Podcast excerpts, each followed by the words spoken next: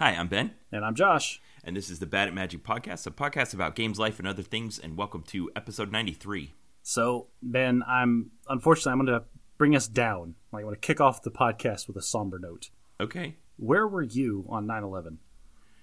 I was in class in college. How about you? Same, but I was in class at a military college.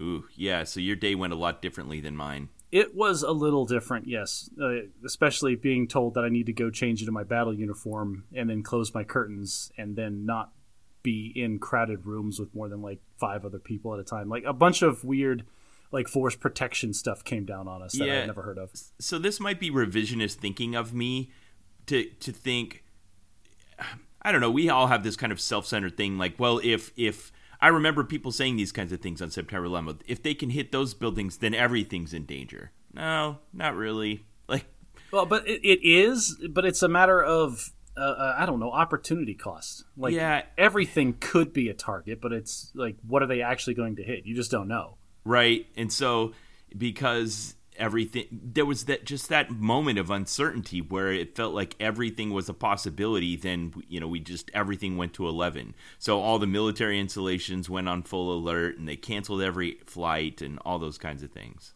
I remember being posted at one of the hallways um, for a couple of days. Whenever I didn't have class, I posted sit- like a guard? Yeah, I had to sit in a chair and check everybody's ID, even though they had their ID checked when they entered the base, when they entered the building, and then, like, no kidding, fifty yards away where the other ID checker guy was. yeah zero trust Then that's that's the the concept is somehow just- someone got onto got past four lines of security and is now wandering around freely and i and it's up to you to stop them josh Well, I got on a plane like at a commercial airport a couple of months before 9/11 to go to Colorado to go to that military school, and I remember just there was no security. Do you remember security? You went through like the world's worst metal detector and a quick pat down, and then like anybody could walk to a terminal. maybe gate. a pat down probably not and you could go all the way to the gate Yep. I, my whole family was there at the gate of the airplane, which I mean that just doesn't happen anymore. no But anyway, um, how to tie how to tie this back into '93? Well, I know where the 93 is coming in here. Yes, um, it's really hard to argue. Like a lot of crazy things happened that day, but amongst those was the the frankly amazing story of what happened on United Flight 93, Yeah. where passengers realized or discovered what was happening, decided to fight back, and ultimately ended up giving their lives to stop further damage from happening. Yeah. Wow. It's amazing to realize that you're on a human guided missile and, and be like, no, that's not happening today. and uh, there was there was 44 passengers and crew on that plane. Like, did did everybody sign up for that? Did um, did everybody realize what they were getting into? Like, there's there's so much human drama that must have played out in that contained space. Like, did they have a big meeting first? Did everybody discuss and know the ramifications of what was happening, or was this just a handful of of hoorah go getters that ended up like like to making the decision for the whole group? I just I can I can't imagine what played out on that thing. How many people did you say were on the plane? Uh, Wikipedia is telling me there was 44 passengers and crew. All right, Josh. So there's some there's a story I got carried away as I was recounting my experience of Mardi Gras here in Louisiana, and there's a story that I forgot to relate to you. This is a story of my personal insecurities. So I'm I'm, I'm just gonna dive in headlong. I love these. These are my favorite stories that you tell because like you make yourself so vulnerable, and I get to take such advantage of you. Yeah, that's gonna happen. Okay, so the way that the city of Shreveport is shaped is there's a the Red River that goes right through the center of town, and it winds in a giant S as it goes through town. And on the east side of the river is Bossier City in one county, and on the west side of the river is Shreveport in another county. And because of that, you know, there there's choke points at like five main bridges that cross back and forth across the Red River. And that causes for some interesting geography for the parade route. Because the parade route comes down along the river and then cuts back towards the city and then goes back south again only because of the way the river bends. Well, what happens is that causes the parade route to be shaped kind of like a Z. A back, yeah, kind of like a Z. And so on that day, I was going to go to my friend's house, and unfortunately, he lives inside of the Z. somewhere along the parade route. Right. But where to the east is the river and to the west is the bend of the parade route, and he's inside of it. Oh, I see. So you were worried about what logistics, the flow of traffic, like they shut down these major arteries They on the other shut side of down the, the arteries. So I was trying to get to his house, and I was trying to get across the parade route to get to his house, and I had like three failed attempts where they were closed down roads. Oh, you gave him more than three attempts. Well, uh, uh, well, okay. It, I was on my third attempt where I like I thought this way would be open and it wasn't, and I thought another way would be open and I thought another way would be open, and I was trying to follow my GPS, which was I think kind of aware of the closure, but it was still giving me invalid r- routes. Okay. So we came up finally where I'd come across a residential street and then the road was closed in front of me. The parade wasn't supposed to start for two full hours, and I could see it was like a quarter mile to his house. And there was a cop car parked there, and I was at the dead end on a residential street where there's cars parked along both sides all the way down the street.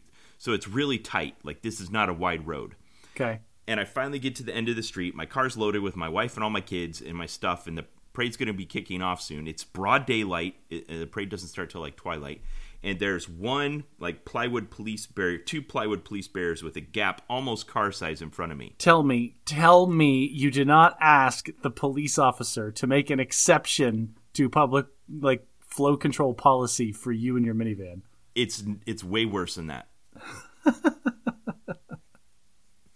so I can see the other side, and I'm thinking, uh, okay, first of all, if I don't, if I make it across the street, it's like two minutes and I'm there and everything's done. If I don't, first of all, I have to figure out how to turn around on the street I'm on. Then there's absolute gridlock behind me where everyone's trying to find a parking space and get to the parade. And it's just going to be a nightmare. So I look left and I don't see the police officer. I look right and I don't see the police officer. I don't tell anyone in my car what I'm doing. And I get out and I move the barriers. Oh, just you. Okay, I'm gonna let you finish the story, and then we're gonna talk So, about something else. There's a there's a main artery in front of me, but there's no one on it. There's no cars coming. There's no people there. There was just these these barriers in my way. Yeah, so I moved the like barriers. police barriers, like like Police physical. They're- they're mo- manifestations yeah, yes. of the law. Yeah, Josh, we've established that you're more lawful than I am. This is a good this is a good case study. So I move the police barriers and I turn around to get back in my car and my wife's sitting there horrified and standing right behind me is a police officer with his hand on his service revolver. Yeah, because we're just talking about 9/11. He has no idea what you're doing. What are you doing, Ben? You got this loaded down minivan, obviously full of something. Who knows what's in there? You could be up to nefarious, no good acts. And so then the lecture kicks in. He he he sizes me up real fast, and probably from past experience of Mardi Gras parades, stratifies me in the rank of like trouble. Uh, of irritating enough. Like I need to put down this guy hard enough that he's not going to be a problem later on the rest of the day. Yes, but also like of all the things I'm going to see today, this is on the low end of the spectrum, so I don't need to go whole hog. Like, yeah, he's not going to arrest you or like throw you in a paddy wagon. Right, exactly. So I turn around, he's right there, and he's he's just he's irritated with me. Like I, I'm, you know, yeah, I guess this guy is probably his day off. He's probably volunteering his Yes. time out there for the thing. He got up super early to get out there and protect these two barriers, and here comes Mr. Ben Rich, like, Yeah, well, yes. I need to get across the street.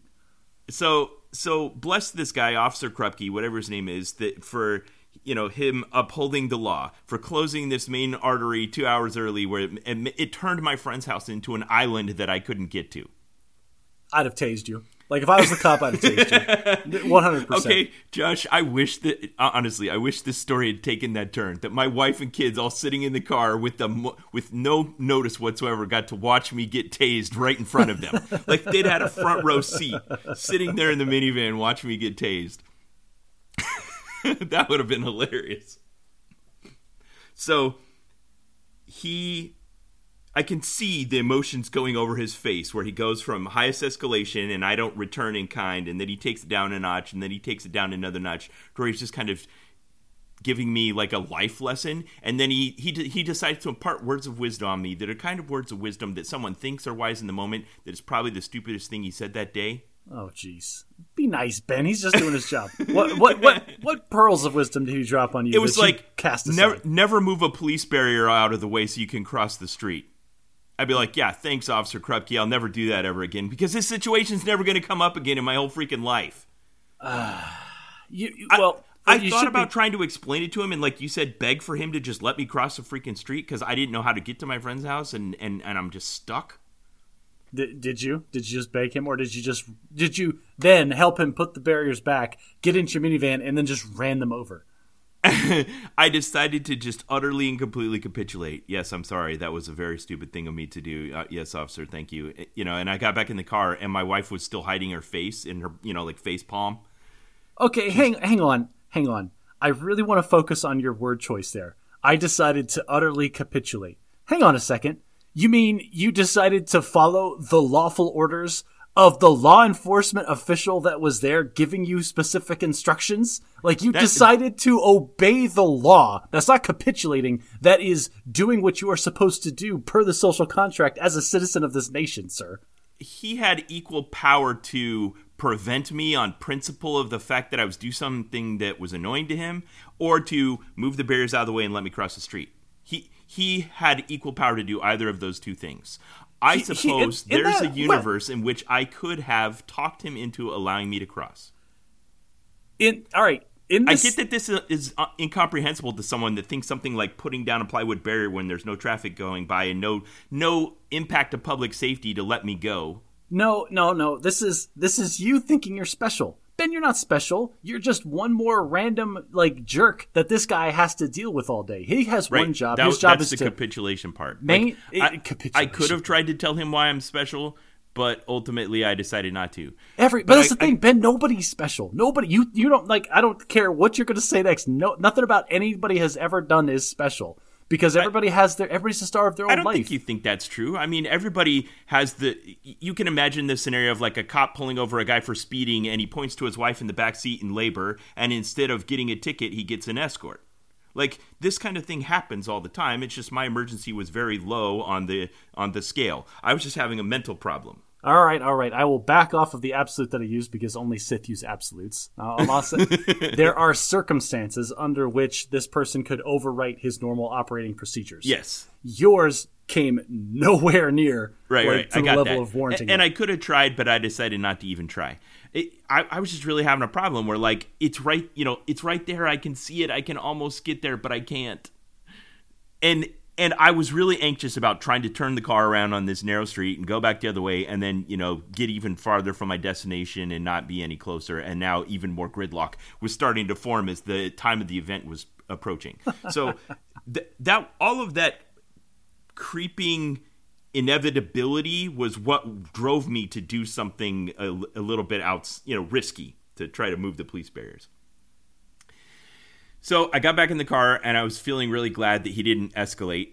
Uh, and my wife was embarrassed and my kids were shocked. And yeah, what kind I- of what kind of example are you setting to your kids? Like, oh, kids, you should listen to police officers when it's convenient. The rest of the time, if you've got a good excuse, ah, they're just in the way. Yes, we've yes, that's that's the way I approach life. So I turned the car around, and he was you know standing there with his hands on his hips after he'd moved the police barrier back, kind of tapping his foot, waiting for me to go away. And I go back into gridlock, and you know it's the kind of thing where two cars are coming at each other down a street, and neither can go to the left or right, and and now how do you get past? Oh, I love that you're building up this like the fact that you were minorly inconvenienced because you couldn't break the law. I like majorly con- inconvenienced, but yes. So I, I, you know, we got stuck for another twenty minutes, and I finally just parked on the side of the road in front of someone's house uh, down, and we ended up walking a mile to get to where we were going, and we had to basically walk across a parade route, which you can do freely uh, past police barriers without any conflict uh, when the parade's not going. I, I, you're bringing. I like that you're bringing up that point as if it's like supporting your position. Where, well, if people can cross the streets, then cars should be able to cross the street too. Why are we shutting down the road at all? Let's let the parade just go through normal, like uh, rush hour traffic at the end of the day, and stop at the stoplights. It'll give them more opportunity to dance and throw stuff at the people on the sidewalk. Yeah, and, and the slippery slope argument you just made is a good one, Josh. You know, if we allow any exceptions, then we have to allow them all, so we can't allow any. I get that. Uh, but you, you can't say that I get that, except I should have gotten special treatment. Like those are two, like the juxtaposition of the two, they don't coincide. I wasn't expecting special treatment the whole side, the whole time. I didn't approach there. I, I got to there, looked around, didn't see anyone. There was no one in the way. There was nothing. If if I could have made it ten seconds across that road, then it would have all been behind me. No harm, no foul. Everything done. I would have even put the police barrier back. Okay, so that, that's a that's a funny story. I'm glad you didn't get tased amongst all this. Uh, I don't I'm- know. I'm glad Maybe you're- this would be a better story if I had. I, I hope your kids have a more of a, an appreciation for like law enforcement I having wonder to. what they all took away from it. I bet they took. I bet the same as our listeners are taking different things away from this right now. My kids all did. I know because I know their personalities. Like my son, I bet he was like, "That was the worst thing I've ever seen. I can't believe my dad also almost got arrested. I'm never doing anything even remotely close to that." My daughter, on the other hand, was probably like, "Yeah, Dad, stick it to the man." Okay. Well, we we've established on the podcast that you live in some alternate reality where you have 38 hours in a day, where everyone else has to deal with the 24. So I'm going to challenge you to interview each of your children individually to see what their what, what what they actually thought about that experience, and then also at at the end of that, once they have all given you their individual opinion and confidence, bring it up in a group setting and and talk it out because I want to see what the what the hmm. consensus lands on. Interesting. Yeah, we we definitely haven't had that discussion. All right, now before we move on from this topic, this is just one more prime example of how you, sir, I, it doesn't matter how many times I try to talk to you about it. Like you, you won't get through your head the difference between chaotic and lawful versus good and evil. Those are two different like like axes, right? And and you are so chaotic, it it it blows my mind because there's you're undeniably good. You're a good person. You're trying to do like just trying to maximize everybody's utility in the universe. Yeah, you're a good person. But Ben, you just don't think the the rules apply to you. Like it's like, oh well, you know, there are rules and rules are important unless I'm going to do good by breaking the rules. In which case, these rules are just getting in the way of me doing good, and that makes them stupid. Yeah, and that's what I was pointing out that, that of the people listening, they don't all necessarily agree with you or me, and some people are listening and thinking what I said made a lot of sense, while you were telling me that it didn't, and vice versa. Well, right, but like, like I'm just, uh, I'm just using this as an example. I don't want to get back Yeah. into the anecdote, but like, this is such a, a, a an excellent, like a tent pole argument to show like this is Ben Rich's personality. Where yeah, he's a good person, but man, like rules are, eh, you know, rules are whatever. Depends on the situation. No, you're right. Uh, I don't know where that came from. All right. Well, speaking of rules, uh, we here in the United States of America pay taxes on a annual schedule, and that's kind of You throwing okay? some chaos into your life right now. man, like like you got halfway through the sentence and already had something wrong about it. So Go ahead. everybody thinks that it's like, oh, we pay taxes once a year. Actually, to be technically correct, Ben, which is the, The, best the kind best of kind correct. of correct. Yes, you are supposed to have paid taxes on your income throughout the year. Like you're supposed to. The, the your tax return that you give to the IRS is not doing the math. It is a reconciliation. It is the IRS double checking and making sure that you've already paid what you're supposed to. In fact, if you owe too much tax on your tax return, you get additional fees and penalties for not having made more tax payments throughout the year. This is uh, usually a bigger problem with self employed individuals because you and I, we have a W 2 paycheck. Like we get paid on a regular basis, and your employer is nice enough to withhold a portion of that and forward it to the federal government on your behalf for your income tax. If you're self employed, you don't have that. You are supposed to make quarterly estimated tax payments. You're supposed to go to the IRS website and say, hey, I think I'm going to owe about this much in tax and send them money every quarter. And if you don't, you get penalized at the end of the year. Wait, you're blowing my mind right now because I didn't know that one thing you said. What's the threshold for the percentage? Of, uh, oh, If they penalize you for not paying them enough along the way. this is something that both of my certifications require me to know off the top of my head, and I don't because I refuse to memorize things that change on a frequent basis that I can look up. So this is honestly, I- if I had a client sitting at my desk and they asked me the same question, I would Google it at that moment and Okay. like just just go with that. Okay, so I want to I want to say something here that that's again chaotic and leans towards libertarian. But like, if there is a singular deadline in the year where I have to give the where I have to have given the government all of the money, any moment before that that I give it to them is niceness on my part, not niceness on their part. And if you overpay your taxes on an estimated tax payment and they have, end up sending you a refund, you will also be paid interest by the government based on the money, the fact that they had it for longer than they should have. Since when did they pay interest? They the IRS pays interest on big refunds. I promise you. Like I have. Uh, okay, so there's also a threshold. Like if I'm just if I'm just a person getting a reasonable it, amount of oh. tax oh, back, I just gave the government a, a, an interest free loan you can look at it that way, or you can look at it as a savings account because if that money had been in your account, you probably would have spent it. A, a zero interest savings account. No, no, no, no. Don't give me that. Probably would have spent it. Crap. That's bull crap. That's that's that's the man talking. You're becoming the man here. I, I am I'm, I'm not. Beca- all right. Well, I can't argue with that. all right, all right. All right. All, let's take all of the moral right, so you were, arguments. You were correcting one thing I said, which is that we pay taxes one year. Okay, sorry, I was incorrect about that. but what's going on with you right now? All right, so for those of you who don't know, I am an accountant. I don't know if I've mentioned that before in the podcast. Big fan of numbers and rules. Seems like accounting is where I should be. But um, in the U.S., the annual tax return reconciling your your taxes for the previous calendar year are due on April 15th for personal uh, for individual taxpayers and on March 15th for businesses. And so typically in my career field, January 1st until April 15th is called tax season with air quotes, and your life is just going to suck for those, you know, three and a half it, months. It creates an unbalanced annual workload on our accountants. I've actually done the math, and I've shown my employer, who d- makes all the manpower and the hiring decisions, because she she would talk about like, oh, well, we really need like tax season was hard. We need to get another personal tax person. I'm like, um, no. And then I'd show her a bar chart of the hours that we accrued in the office, like if you hired a full time year round personal tax person, three quarters out of the year they would have nothing to do. Right. and it's just you need a seasonal employee. Right, and, but it's hard to get a seasonal employee that also has high levels of right. technical and, expertise. An, an accountancy qualified person to only be hired during tax season. Do you know how many times this year, Ben, I've been solicited by Intuit TurboTax to be one of their live uh, video face chat EA people? Have you done the math on it? Is it beneficial to you? I don't want to work that much. I don't. I don't want to work at all ever, Ben. Why would I trade right. more of my time? What are they trying to get you like in the, in weekends and evenings when people are actually doing want to do their taxes? Basically, yeah. The thing that yeah. they pitch me with is like, come in, click the button that says you're available, and sit there. And then if a call pops up, answer the questions as best as you can.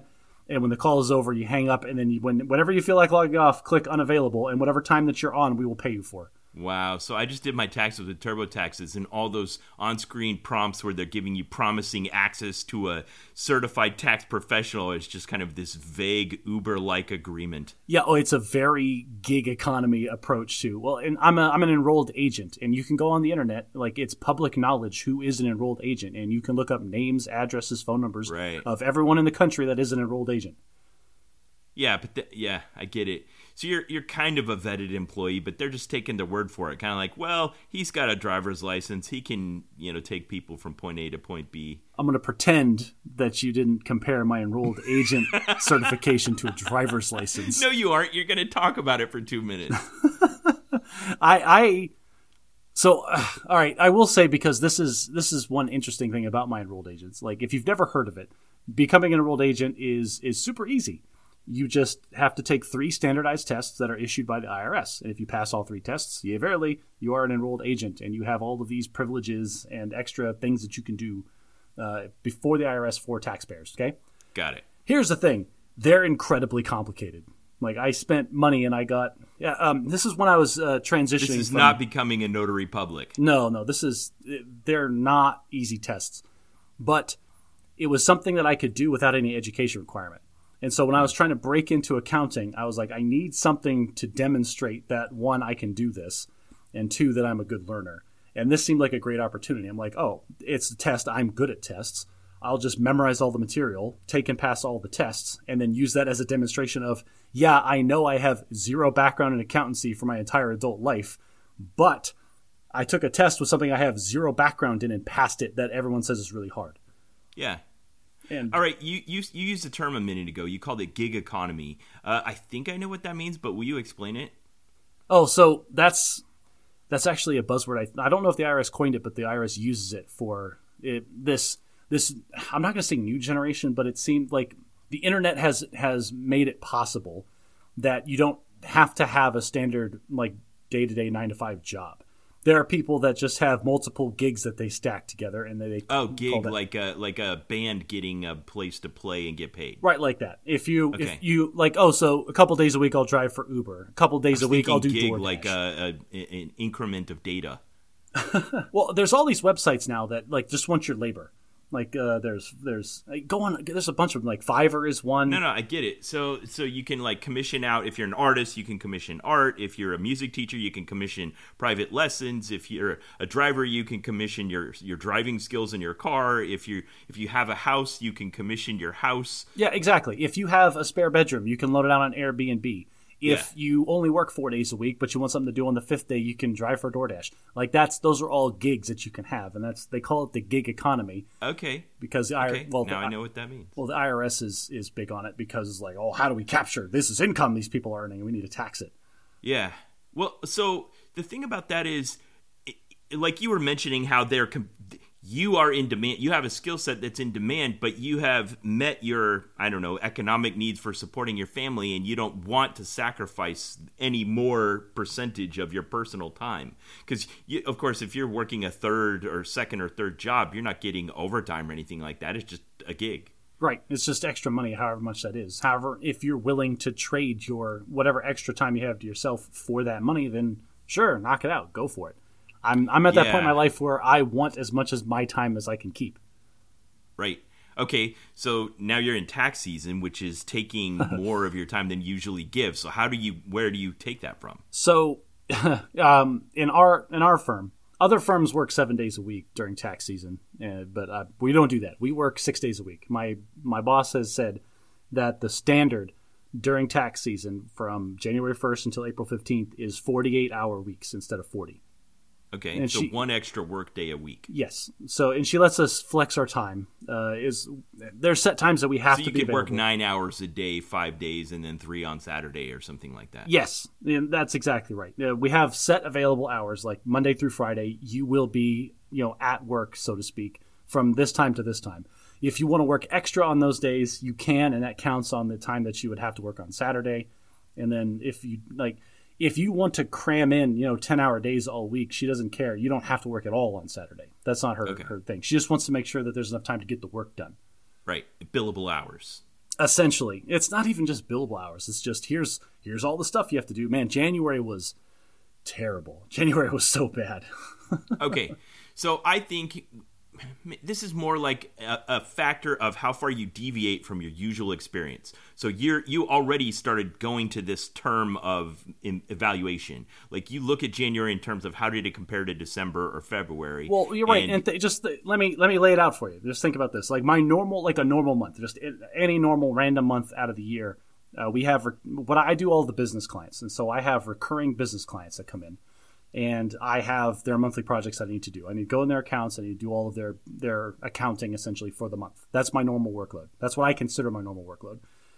And then on top of that, anybody that comes in with business questions or anybody needs to like have consulting on different business topics, I'm also need to be available for them for that. so there's the static tasks and the pop-up tasks Yeah, that's the- related to business right. accounting. And that's what I consider a normal month. Well, then Okay. also we have quarterly clients so that only want their stuff done once a quarter.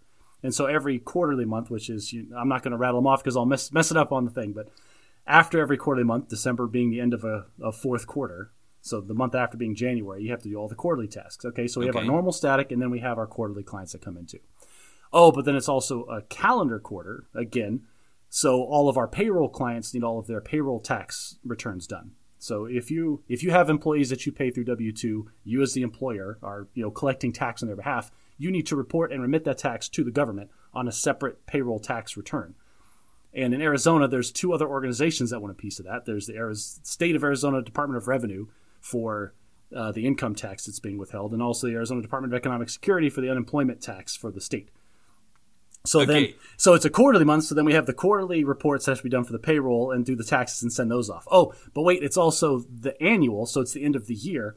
So then we have to do the annual payroll reports, which is three extra reports that have to get sent in one for federal unemployment and then also the W 2s that need to go out. And then the state has a reconciliation for the end of the year.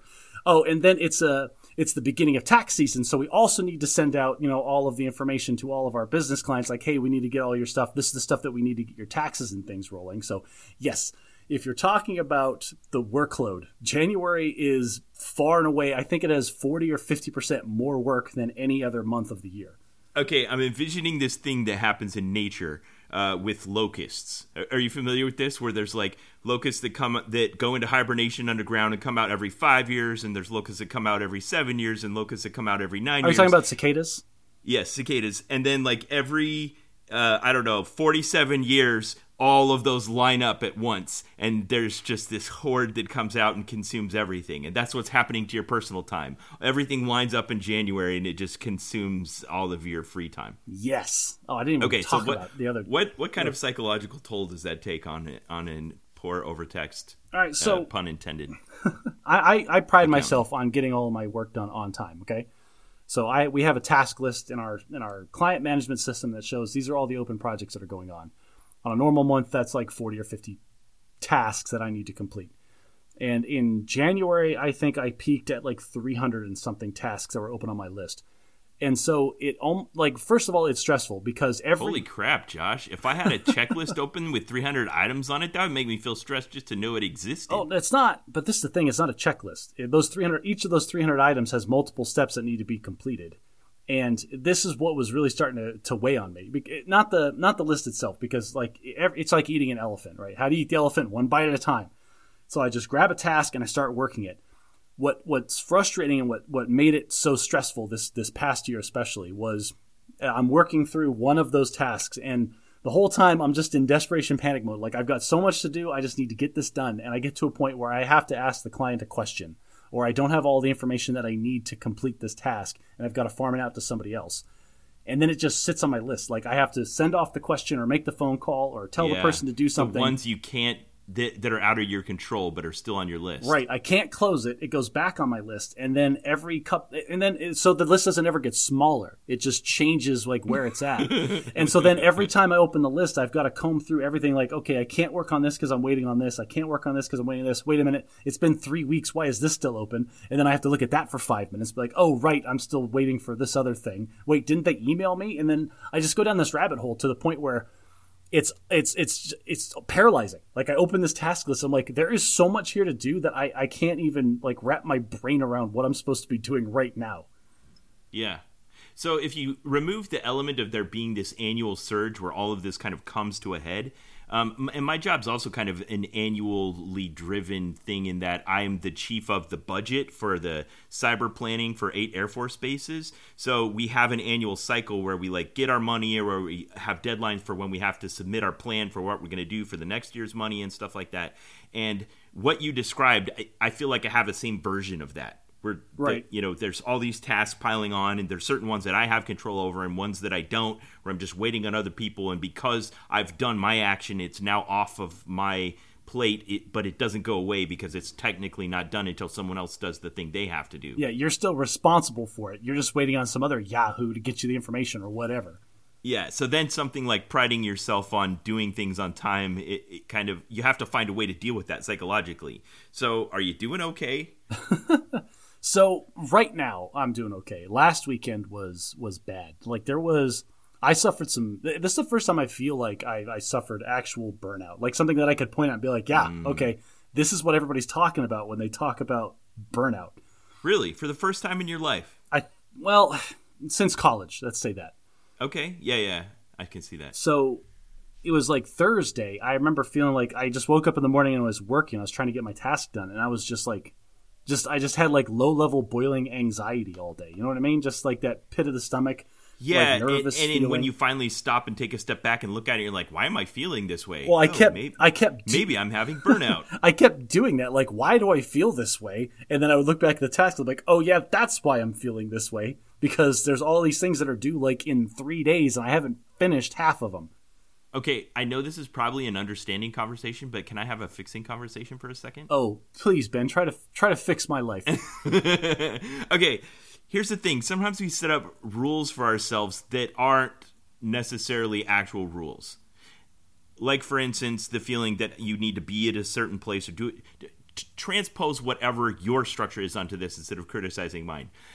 So I, you know, as a branch chief, I feel like I need to be there when my people are there, and I need to, you know, be un- managing and understanding and stuff. Um, and I'd gotten to the point where my list of things that I needed to do, there was a certain type of task that were all piling up. They were all the tasks that required me to give like dedicated, isolated attention to something for a fixed period of time, like a computer-based test for annual recurring training. Okay and those those kinds of things were starting to pile up. And if i'd ever start one when i was in physically in the office i'd get interrupted and not finish it and then i'd have to start over the next time i did it. So then it was lost time. Like if i spent 10 minutes on it and then got interrupted i'd, I'd have to do that 10 minutes over again so I finally went to my boss. I'm like, I'm feeling really stressed out. I got a whole bunch. I, I tomorrow looks like a open day on the calendar. I got my team all set up. They can handle everything. I'm gonna work from home all day and get a bunch of stuff knocked out that I just can't seem to get done in the office. And he kind of looked at me with like a well duh face, and I was like, Yeah, do it. And I was like, Okay. So I did it. It was it was yesterday, and man, I felt so productive. like I, I read a bunch of documents I'd been postponing. I knocked out all the training. I got all caught up on everything, and I feel so much better.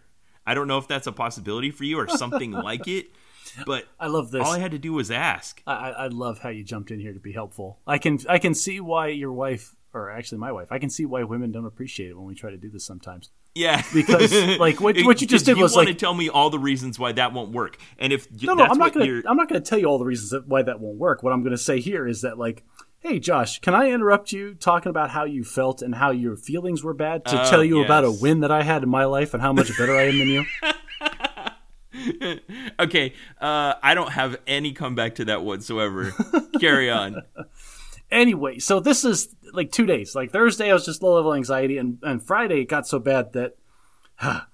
so I'm going to tell a, a, small anecdote. I'm not going to go into too many details. Basically, I try to grab a new project. I'm like, okay, I want to do this tax return. We're missing these things. Let me shoot them an email real quick to get them to like like I'm not going to actually work on it. I just identified the things I need to get started, and I'm going to get the ball rolling for the client to them to get me that stuff. Okay. So I sent the email to the client, and five minutes later, I get a call from our office manager, whose job it is to make sure that we're you know tasks are actually moving in the office. And she asked me, "It's like, hey, why did you email that person?" I was like, because I need this thing to do their project. And she goes, Yes, but their project is like lower priority than this other project. Like, what are you talking about? And then we had to have a 20 minute conversation about something that I was completely unaware of is how they were stacking the due dates of the things that were on my list. And because it boiled down to like this person was on my list first before this other person showed up on my list. This one person showed up like last week. This person showed okay, up yesterday. so they were chronologically first, but not prioritizably first. Right, and I didn't know the difference. Like Okay. I was just grabbing. Like I told her, like I'm just trying to get everything done. But then that's not good enough for her because her job is to make sure this stuff is being done the correct way. And I lost it. Like I, I got very snippish. I got very. Uh, I, I, I apologize later for being in such a, an angry, bad mood with her. I could see from her perspective how she's trying to take the prioritization thing off your plate, but her system broke down and then they blamed you for it. Well, it's it's. I mean, there's mitigating Right? circumstances. There's excuses I have, but the the fact of the matter is, like, she was she was looking at the list one way, and I was looking at it another way. Right. My focus was just trying to get stuff done, and this is when I realized, like, and I just I was I was like to the point where like I had lost my appetite. I didn't hardly eat anything for lunch, and I was like low level shaking. Mm, Yes, that's yeah, that's on all the lists of like bad signs. Yeah, of like just overwork and Burnout. stressed. Yes. And like it finally like I had to like recognize that this was happening to me. Like this is and like I feel like I'm burned out. And then I took the weekend to just do the things that you're talking about like I or the things that I always preach to people is I like I took a step back and I like okay, let's try to flush this out of my system first of all by doing things that I enjoy and stepping away from work. But then also when I get back to the big t- giant scary list, I need to actually look at it and identify one why it's scary and two like I need to recognize this is not an existential threat to my my, my being, right? I sh- this is just Yeah, work that it's I have to do. evoking these like primal, uh, y- you know, vestiges of our evolutionary history. Yes, this is- this is- unnecessarily. This is my ancestors' genomes like that saved them from cougars in the jungle coming back to like do me active harm in the information age. Yeah, Like I'm not going to die. Nothing's going to eat me. If this task ends up being done a day later than it, than than I want it to be done, no one's going to die. So So you had to come up with a schema to tell yourself to override your desire to do it the same way when it wasn't possible. When after I had identified that, like, Yeah. it's it's it just goes back to the same thing. I needed to eat the elephant. I needed to calm down about it. I need I reprioritized. I did not hit all of my internal deadlines, but I hit all the external deadlines, and that was the key. Like all the stuff that's due to tax agencies, I got all that stuff done, like at, when it needed to be done. But the stuff hmm. that's like, oh well, this person's accounting for the month was done two days later than it should have been. Like I just let that go. Like oh well. And my boss asked me about it, and I was like, well, that's that's just when it got done, boss. I don't know what to tell you. Like I'm I'm, I'm operating at like 98 percent capacity over here. When when you were trying to like recover and take a step back, what kind of stuff did you do? Did you go for a run? Did you play a video game? Like what what are your things? I did go run on Thursday. Um, took my son to football practice and went for a run. That helped a bit with the endorphins and just working out and that kind of thing. Um, yeah, I, I just I just stopped thinking about work for as long as I could get away with, which wasn't long because obviously I went like it was Thursday and Friday that I felt this, but I had to work again Saturday morning. Yeah. So it was that was the morning that I, I instead of doing billable work for the first few hours, I was just combing through and figuring out and reprioritizing. Okay, what actually needs to get done? okay, I- I'm not trying to do that thing again, but one time when this happens for me is sometimes we get in the trap where every day we come in and we just are slave to like staring at the computer and the task list and the email inbox and all those kinds of things. And every now and then in the Air Force at least, you'll come in and like the network's down. just have like an like an almost like an off day. Yeah, and for about the first 20 minutes, you're just kind of like waiting for it to come back up. But then after that, you're like, well, what else can I do? And then you start looking at like the pile of papers on your desk, or you stand up and go talk to someone, or you make a phone call you've been postponing or stuff. And I found that even though those aren't planned, I'm kind of grateful when those kind of days happen because they just allow you to take a different approach every now and then. Just shake up the routine, get you out of the norm. Yeah. Well, one of the things that shake up the routine and get you out of the norm is last week or the week before last. But anyway, since the last time we recorded, I took a trip to Colorado. Oh yeah, how was that? You were now. Let me refresh my memory. You were you and your oldest daughter had just bought a new well a, a new used car Yeah. in Shreveport, Louisiana, and then she was going to drive it to Colorado, where she is going to attend college. Correct? Kind of. She's going to go to college in Utah, and Colorado was on the way. Oh, got it. I had already planned this business trip, but since it coincided with her driving away to college instead of her driving 26 hours by herself, I did the first 16 with her, and we drove together to Colorado Springs, and I canceled my flight out there. Oh, okay, that's kind of nice. Yeah, so we, we got to Colorado Springs together. We stayed overnight in the hotel, and then she drove off the next morning and just finished the trip on her own. And I stayed there for the Rocky Mountain Cyber Symposium 2023, Oh dear. which is yeah, it's just an annual gathering of of like minds in the military community relating to cybersecurity. Did you get a keynote address from somebody in private industry that just told you all how you're 15 years behind the power curve on all this stuff? Yes, Gosh, have you, did- were you there? No, but that's the speech y'all need to get every time. Yeah. So I want to talk about that a little bit because I think the DoD recognizes that their system can be a bit insular and um, resistant to change. Let's say. And that's not good in the field of cybersecurity. Like, you need to be agile and able to change if you're going to stay ahead. Otherwise, you're just going to be trapped on old software that's vulnerable and exploited.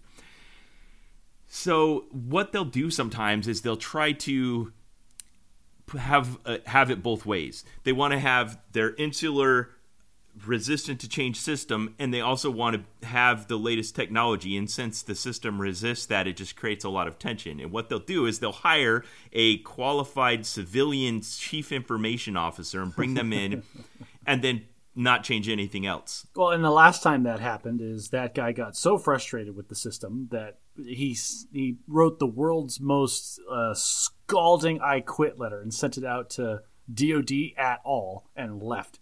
Yes, yes. So Nick Chaillan quit as the Air Force's chief software architect. Uh, this, so there was one keynote speech that was given by.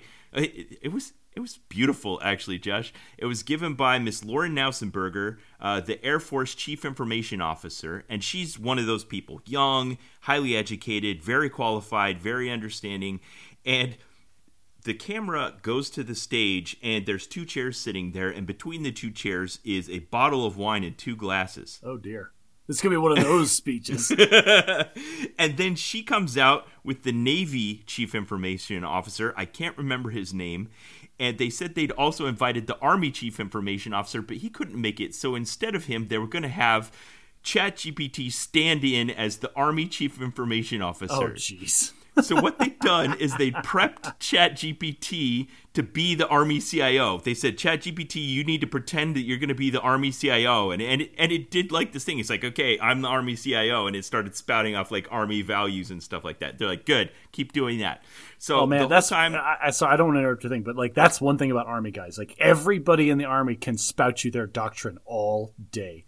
Yeah, yeah. So we got so we got the Navy CIO, the Air Force CIO, the Army CIO, and they come out and they sit down almost with kind of like a, an exasperated posture, and they say, "Welcome to CIO support group." And they pour themselves a glass of wine and take a gr- and and take a sip, and they're like, "All right, here in CIO support group, we just get together and try to and and."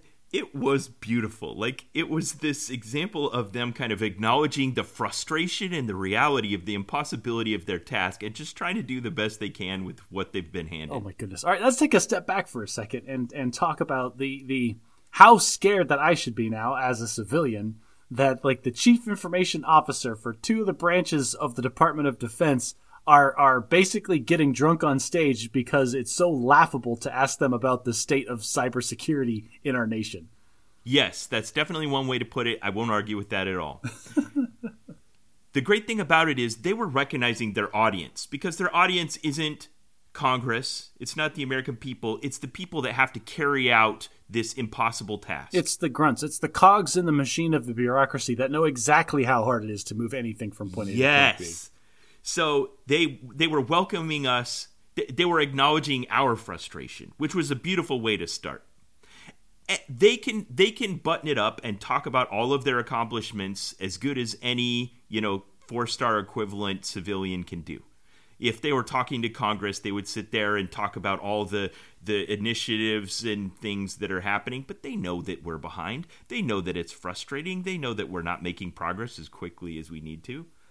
Well, I can't even like my IT experience now is so far in the past. I'm sure everything that I learned is completely antiquated, but just the the foundational elements of understanding enterprise level IT infrastructure and then trying to make it try one trying to work it through a government bureaucracy, two trying to make it agile enough that it can keep up with the latest threats and developments in in the private sector.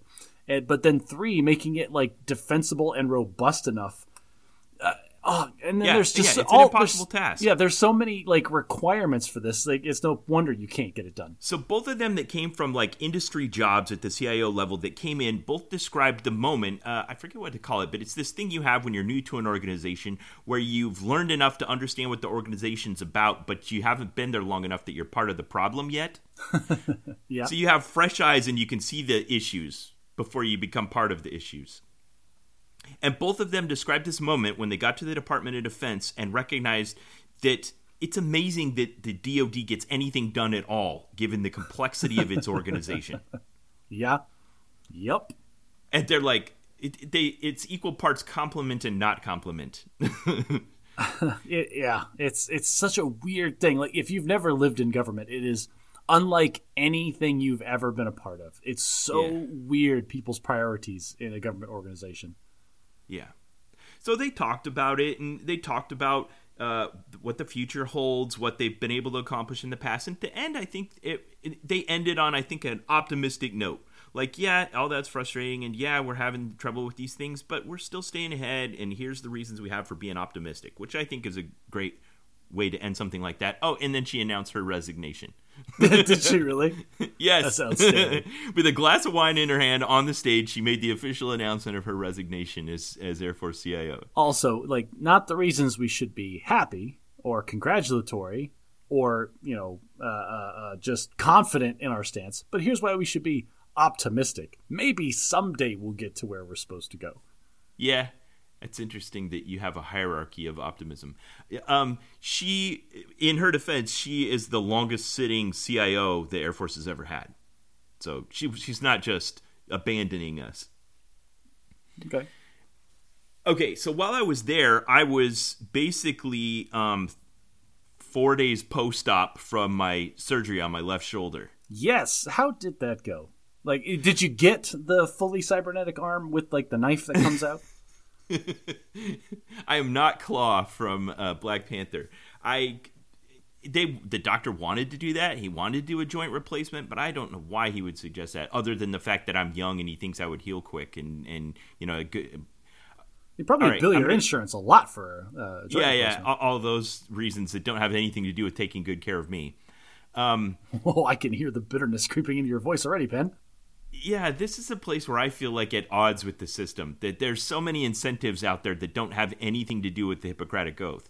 Hmm. Oh, so you're skeptical of the professional responsibility that your doctor is taking onto himself when he's giving you, like, basically instructions on what needs to happen. Yes, I think that's kind of the societal contract with medical professionals, isn't it? That, Well, that- we believe that they're prime. It's it's like the Star Trek Prime Directive. Well, it, it's uh, so I, I was this was drilled into me a long time ago. The definition of a professional is someone with so much knowledge that they can't be held accountable for what they do by the general public. That's why a professional has to hold themselves accountable because no one else has the expertise to know if they did a good job or not. Ah, okay. For the first half of that, I thought you're being cynical, but for the second half, it, it all came home. No, my brother got kind of the same lecture when he was in an engineering school, and the engineer got up and talked about if an engineer screws up on the plans, no one's going to be able to call him on it, but people will die when the thing gets built. And so that's So you need other engineers to keep an eye on that guy. so yeah, the profession of engineers needs to have a, a level that they hold themselves to. The same thing for Okay. a- a- anything that's really high technical expertise starts to cross into that realm.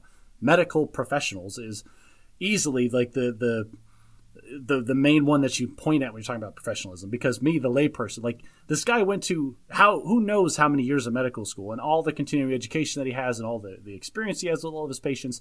I can't replicate or duplicate that with a handful of Google searches and some YouTube tutorials. So Yeah. you like as much as you want to be an informed consumer, especially when it's like concerning your health and your body, there's a point where you're just going to have to trust the guy's expertise. yes. However, However, comma, asterisk, chaotic good coming at you. no, not just chaotic good. Uh, I, I belong to this subreddit I recommend. It's called the Tenth Dentist. The oh, It's as as in like nine out of ten dentists say gum chewing gum is good for you. Yes, yes. That other dentist went to the same amount of school as the other nine, but he has a different opinion. Okay. So you just want to be? Is it just contrary to like all medical stuff? Is that what this uh, subreddit is about? You can kind of get behind the firewall of like we're professionals and we're beyond criticism, but the professionals don't even agree amongst themselves on everything. So True. you have to just acknowledge there's legitimate differences of opinion sometimes. Well, I'm, that's that will exist if you if you get enough expertise in anything, you'll find people that have different uh, things that they prefer. I remember I remember being a pool guy, Ben, and I was at the Yeah. shop and I was like, "Oh, I'll take this kind of pump and motor." And the guy next to me goes, "Oh, I hate those. I always use these." And I looked at him like he was crazy. I'm like, "Are you out of your mind?" And we had like a full up 15 minute debate over which brand of pump was the best for a pool. Right. Or maybe some people will swear by salt pools and some people will swear by chlorine or whatever, and you would uh, both be right for all the reasons you gave. Well, uh, I'll end that debate right now, Ben. Every single pool that has ever asked me to convert them to salt, like a year or two later, went back to chlorine. So there you go. Every single one. Every single one. Wow. okay, so I got arthroscopic surgery to solve a bunch of issues that are boring and, and no no need to repeat it. And after I, after the surgery and the numbness had worn off and everything, I was wondering about what my recovery time would be like. So I was just trying to find. I was doing some research on the internet, as professionals hate. Now that the internet's enabled a layperson to be able to go and without having gone to all the schooling and knowledge and background, like you said, the the the bar- barrier of entry of a professional, uh, and now consume some of the same kind of things. So I had ended up in the well of like peer-reviewed studies related to the exact procedure that I'd had done on my s- shoulder, and there was a recent one that was highly cited that was basically saying that the procedure that the doctor had done to me was shown to be of no clinical value.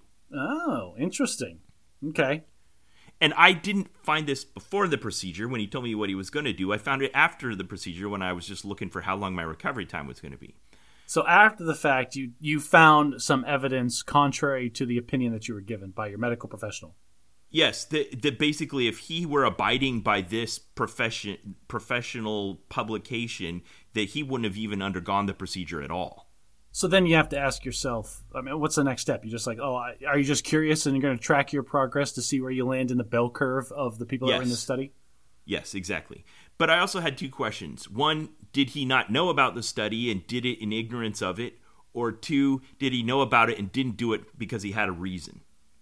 Okay, like my my my spidey sense is tingling a little bit. Ben, you tell me, tell me, you did not call your surgeon and ask him, "Hey, I just read a thing on the internet as a layperson that says what you just did to me was complete and utter crap.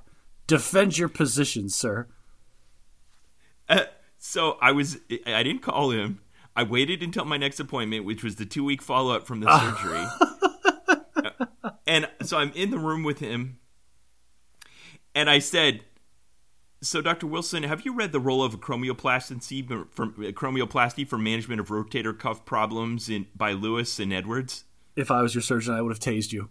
Like I would have pulled out my taser and tased you in the room because, like, what, what, what are you, what are you doing? Why are you throwing down eighteen syllable words in front of your doctor after the fact? This is the thing, Ben. Like, if you want to talk to him about this peer reviewed study, like a week before this is scheduled to go down, that's one thing. But it's said and done, man. Like, what, what what's he gonna do now? Like, oops, Okay, my he did something I did not expect, and I've never had this happen in, in a professional context. He grabbed me by the hand. He, he touched you physically. He came over to me and he took my outstretched hand and he grabbed it with both hands like this. Wow. Okay. And he looked me in the eye and he proceeded to tell he proceeded to give me this I think somewhat unprofessional diatribe about why studies aren't always right. Oh dear. That's So okay. so uh, you know I gave two possibilities either he knew about it and didn't follow it or he didn't know about it. He knew about it and didn't follow it and he wanted to tell me why and he didn't f- he he felt no need to justify this to me until the moment I brought it up. Well, yeah, if if he believes, well, and that's the thing. Like he gave you when you asked him for his opinion, what should I do? Like he condensed all of the knowledge that he had on this Yes. subject, including this study, into one brief little. I think you should do this. Right. And and I had him explain it to me and I said, "Okay, let's do that." Right. And so then when you challenged him on a piece of that information, that he took you by the hand in a really weirdly like close way, like stop touching me, you weirdo. and then what did he give you good explanation about it? Uh, well, I, I, I think it's funny that you, you just described him grabbing me by the hand as, as excessively intimate because two weeks before that, he literally was inside of my, you know, skin. You, uh, you didn't say it right. It's like, well, I mean, it was it was fine. It was actually kind of nice that he held my hand after he'd been inside me. you're, you're better at those kinds of punchlines than I am. Anyway, once he calmed down, he basically said something that I agree with, and that is, you know, th- these authors had a thesis and a controlled, you know, group of experimental people, and they came to he, what he feels is an overly generalized conclusion in too hasty of a manner. Okay.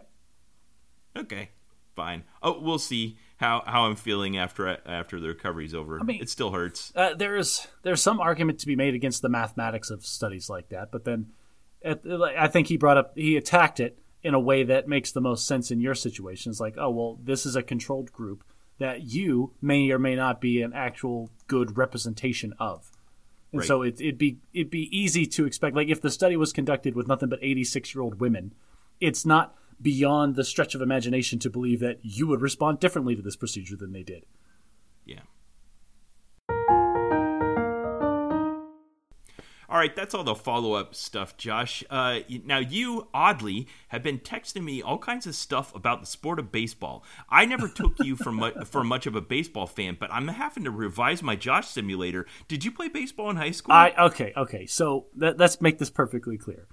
As I'm not a huge baseball nut. I'm not the kind of guy that's going to turn on a baseball game and just have it playing in the background so I can peek. okay, you're not trying to watch every Arizona Diamondbacks home game. I, I don't have like the satellite MLB package where I'm watching four. no season tickets. yeah, I'm not watching four games simultaneously and like tracking the division rankings. No, I'm not doing any of that. Okay. For some reason, I think uh, it's TikTok's fault, Ben. I think TikTok has clearly identified Ah. me as somebody that cares so much about rules that when rules change, it doesn't matter what what we're talking about. If rules about anything change, I get it. I, I like all the TikToks that are about rules changing. I get those. That's weird that you have this algorithmic uh, pre- uh, propensity for rules changes. Well, because I'd be scrolling through my feed, and I'll tell you, I get I get four kinds of TikToks. Okay, I get Magic the Gathering story TikToks where they're, they're discussing the story of Magic the Gathering. I get rules TikToks, stuff like this, stuff like uh, economic policy shifts in foreign countries, random things like that. Um, I get the comedy TikToks of things that are just really funny. Like there's a handful of people I see that do funny things that I like to laugh at, and then I get. Um, well, then I get the TikToks that I don't like to watch in front of my wife or in public. the thirst traps. Yeah, I'm. Wow, you know the name. Yes, all the thirst trap TikToks.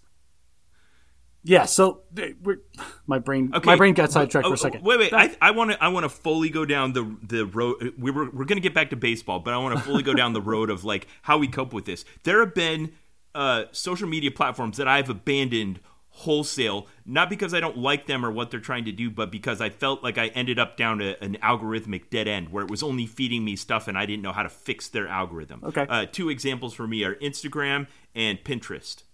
Like it, initially, it does kind of an interview because you're an unknown quantity and it's trying to get to know you, and then it starts feeding you content, and then it becomes kind of samey, and ultimately you're like, I don't know how to get out of this trap, or I don't even know how to answer the questions in a way that where it will actually give me what I want to see. Okay, so I can tell you the answer to that is you interact with the platform in the ways that it wants you to. For example, on TikTok specifically, you can not only like uh, different TikTok, well, it tracks how often if you if you mark it as a, if you like this TikTok, if you mark it as a favorite, if you forward it to other people, how many times you watch it, and people have I get that. people have I- also told me that it tracks how much you laugh at it because it has access to your microphone. I don't know if that's true What? there's there's also um, negative feedback. There is negative feedback features on TikTok where you can actually tell it, "I am not interested in this subject material," and it will update the algorithm and spit you out new stuff. Yeah. Yeah, I get in a weird place with that, and I'm going to say something that I may edit out later. But like, I really love Avril Lavigne, and so when I go on a social media platform and she starts popping up in my feed, I want to like it, but I know that'll keep feeding it to me. And then I have the wife problem that you just described, where like I'm scrolling through my feed, and she's like, "What's with all these pictures of blonde girls in your feed?" All right, so I don't like it's not a problem. I just like do I feel bad watching thirst traps with my wife in the room? Not really, because she's the one that ultimately benefits from that from that attention. and at the same time, if she asks me, "What are you watching?" I will eh, like no hesitation turn my phone around to her. It's like I'm watching thirst traps. Like to the point where if she gets funny thirst traps, she sends them over to me. You just got to be open about these things, Ben. okay, that's definitely a way that would not be compatible with my marriage, but I get it. Well, is Alicia not a fan of Avril Lavigne? no. For so many reasons. for for all the reasons. All right. anyway, in one of the one of the rules changed feed that I got, there was a handful that were talking about baseball specifically, and then that because TikToks aren't very long, it's a short form media, but that encouraged me to go out and actually pursue and see like, well, wait a minute, what are they actually talking about? And then I started digging and found out that it was more than what they were just talking about. And so yeah, I was sending this week like sending you stuff like, oh, isn't this interesting?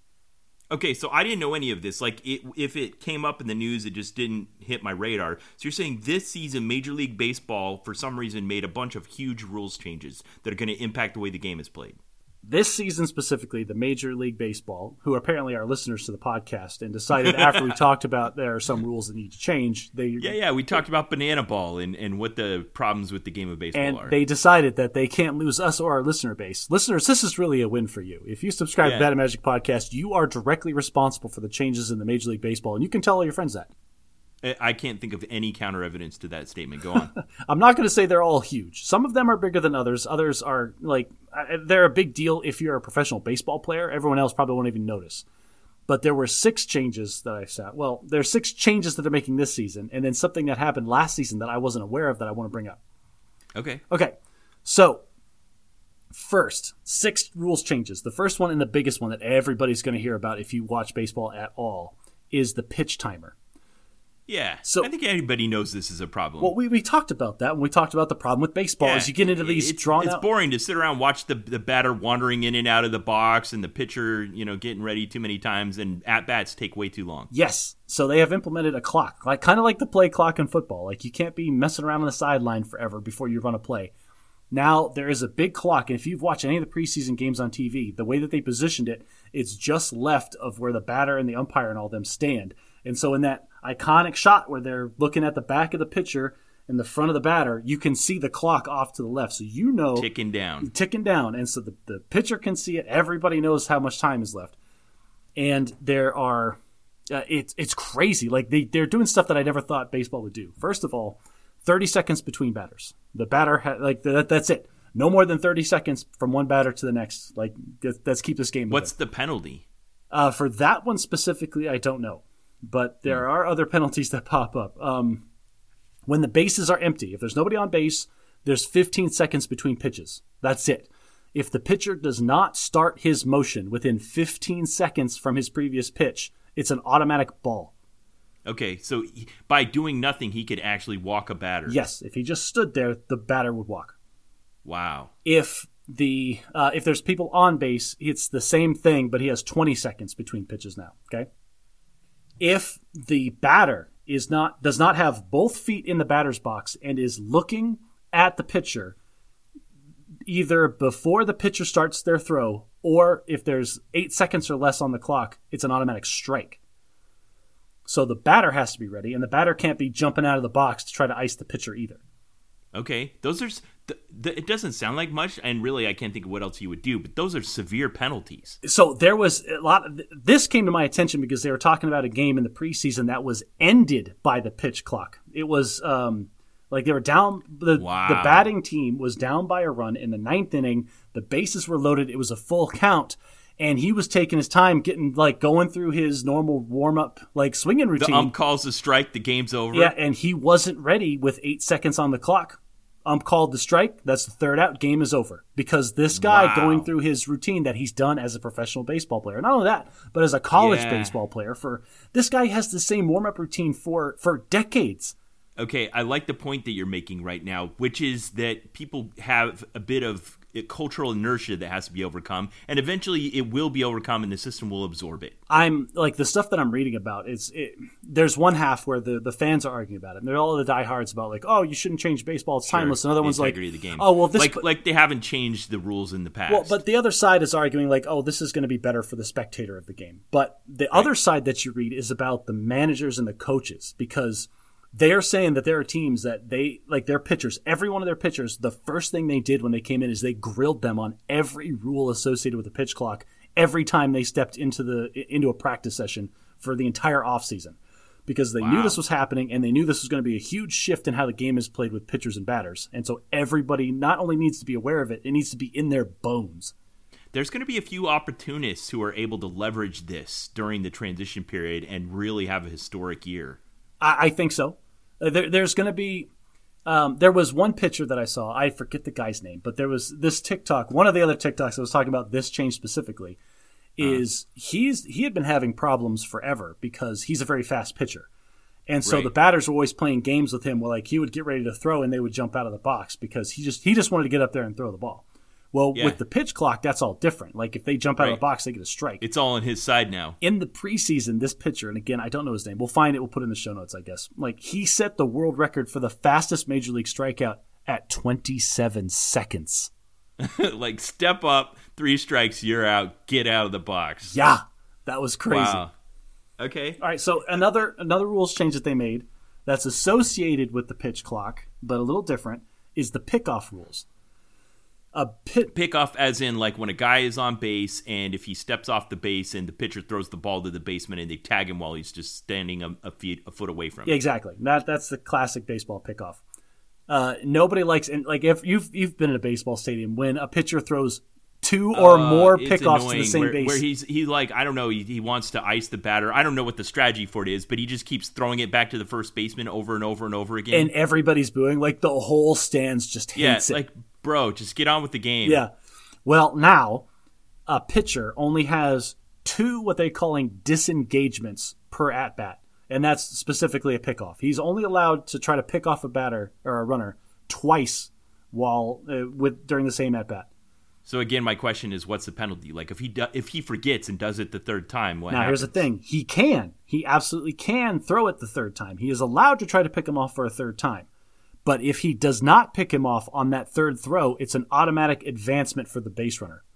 Whoa, Yeah, man, these are huge. yeah, that's a big deal. Okay, I want to give some historical context because I get the people that are arguing for the history and the integrity of the game. I think I'm gonna get my years wrong on this, but I think back in like the 1967 season, uh, pitching had reached the point where like batters couldn't hit the ball anymore. Uh, Bob Gibson was the league leader that year, and I think he had an ERA of like below one. Like batters got less than a hit per game on him, Yeesh. and he pitched the whole game.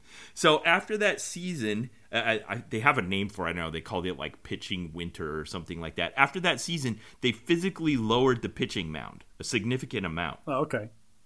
and and then you know batting came back up. But I'm sure there were people at the time arguing for maintaining the integrity of the game. Yeah. But people were like, it's not fun to come out here to you know. And watch a 0-0 tie go into the 13th inning until somebody finally hits a run because everyone's exhausted. Yeah. Well, and that's right. that's one thing to talk about specifically. Apparently, they've been pract- or testing the pitch clock in the minor leagues for a couple of years now, and what Ah. they've discovered is, on average, the pitch clock reduced the length of the games by anywhere from twenty five to thirty minutes on average. Okay, And then that sounds good. 2022 was Not too much. Not too much, but in 2022, Major League Baseball games on average was the highest and the longest that it has ever been. It was ah, it was average. Okay, so they had they couldn't not do something. Yeah, the average MLB game in 2022 ran just over three hours long. I mean, it's nothing to, compared to cricket. It's its historical ancestor that it'll go on for weeks.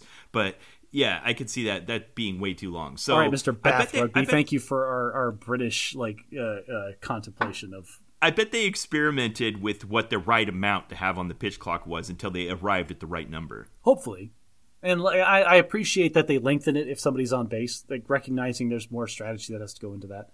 But eh, whatever. All right, so that's the pitch timer and that's the pickoff rules. Those are the biggest ones. The next Okay. one is probably uh, also important, but in ways that I don't understand, and that's the infield shift rule. So you're only allowed now the infielders. Apparently, it was a big deal where they were moving like everybody around depending on who was hitting and like where they like to bat. Sure. So they've changed it. Um, at the beginning of the pitch, you can only have two infielders on either side of second base, and all of their feet have to be on the dirt when the pitch starts. Hmm. Yeah, you're right. I don't know enough about baseball to understand the implications of this. Well, I was reading about it, and apparently there were some strategies with especially specific hitters or specific pitchers and specific teams where they would radically shift the defense to like really take but advantage what of things. But what undesirable outcome was that radically shifting of the defense causing? Was it? It was- is it just a time consumption thing? It was better defense. Like there was, the better the defense, the fewer people that get on base, fewer base runners, lower points, less exciting the game is. Uh, but I'm wondering if it was also a time thing. Like, shi does shifting the infield pause action and extend the length of the game? I don't know, but this pitch timer completely negates that because Okay. it, it doesn't matter what the infielders are doing. Presumably, like the pitch is going to have to happen whether they're ready or not. All right. So again, yeah, that's a big one, but again, for reasons I don't understand. Uh, another one that's uh, maybe you care about, but I don't understand is there's they're balancing their schedules. Um, they're changing how many games they play against whatever teams. Like what I there's a bunch of numbers here. Yeah, they always tweak that. Well- I remember back in the 90s, a big deal was when they actually started playing cross division games between the National League and the American League before the World Series. All right, well, they they shifted it again, so they're playing more teams more often. So every team in the MLB will play every other team at least once during the regular season. Actually, I think it's at least three times during the regular season. And they just Okay. they just made room for for specific teams to play against each other more. Uh, for example, they did every team will have four games against their quote unquote geographic rival. Some of those make sense, like the Mets versus the Yankees or the Cubs versus the White Sox. Some of them Right. don't make any sense, like the Houston Astros versus the Colorado Rockies. Apparently, are geographic rivals somehow. Yeah, that's weird. Yeah, that, that's one of those things. I'm sure there's a baseball uh, diehard fan that's screaming at his podcast player right now, like "This is an amazing change," and, or whatever. I'm sorry, Okay. I don't Yeah, appreciate uh, it as much. Thumbs you. up. Whatever. Tweet the schedule. Last one. Fill your boots. Oh, not the last one. Two more. Uh, this one I thought was interesting. They are allowing ads on uniforms. Okay, we talked about that on the podcast. Uh, it was coming. This is the first time MLB is allowing ads. It is going to be in the form of a patch. It's not a very big patch, so like four or five inches across, I think. Um, the one I saw was a circle.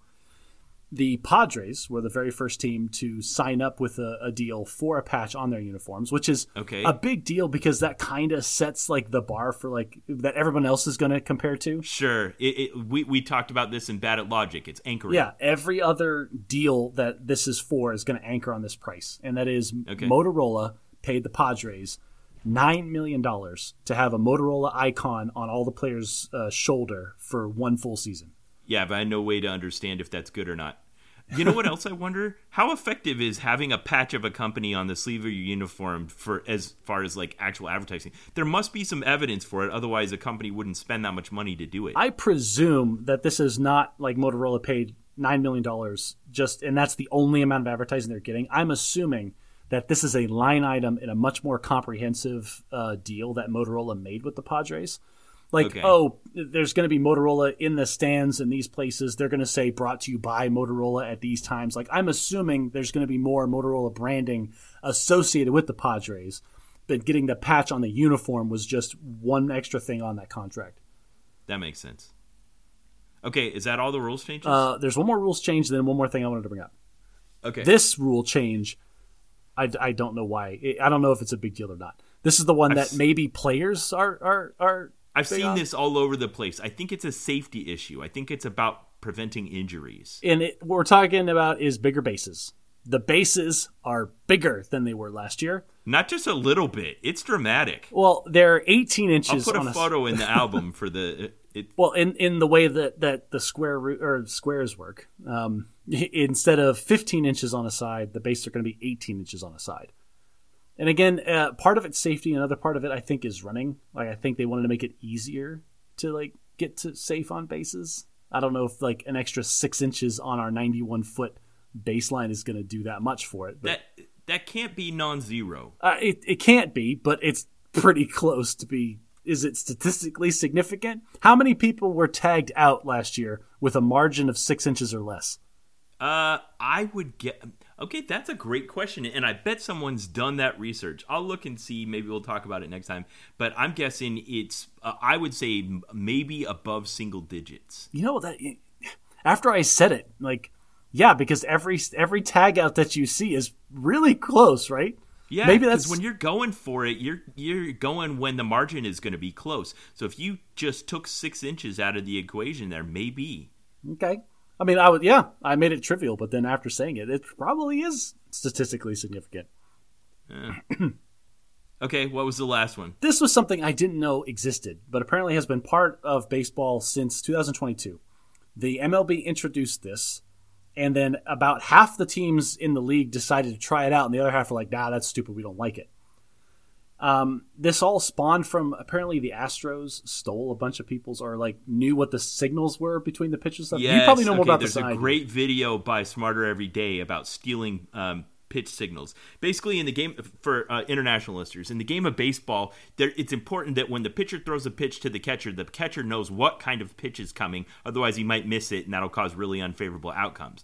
So, the traditional way of communicating this, so that the batter won't know about it, is for the catcher to give a signal to the pitcher, and then the pitcher to basically nod his head or shake his head. Um, telling that he accepts or, or rejects the suggestion by the, the catcher. And this establishes a uh, affirmative communication between the two. So now the catcher said it's going to be this pitch, the pitcher said yes, and now the catcher knows what kind of pitch the pitcher's going to throw, and the batter doesn't know.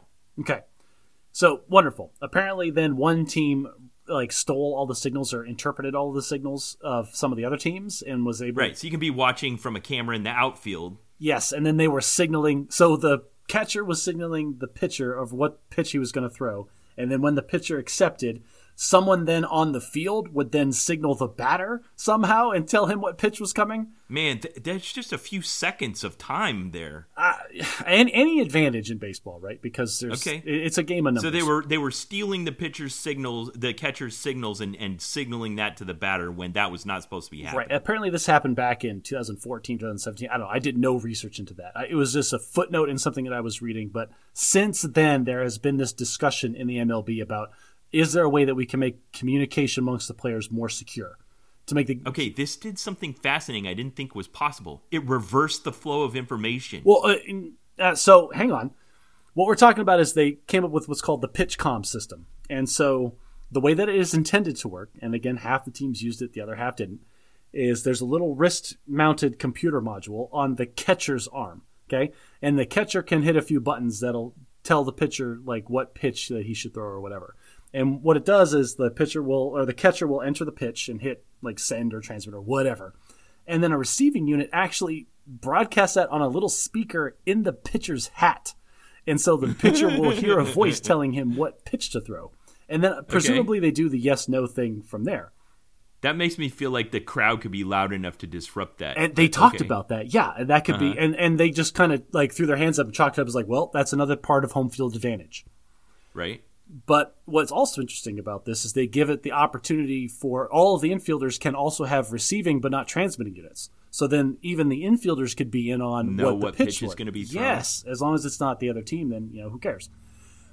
This goes. That's the intended use case. Now this goes back to that TikTok I sent you about the the pitcher that was so fast and like likes the pitch clock because Yeah. he's striking people out so quick. That pitcher, they actually reversed the system is he didn't like waiting for his catcher to give him like pitches that he wanted to throw. So instead, the catcher was wearing the pitcher unit and he had the one. Like basically, he was just going to tell his catcher, "This is what I'm throwing. Deal with it." Yeah. Okay.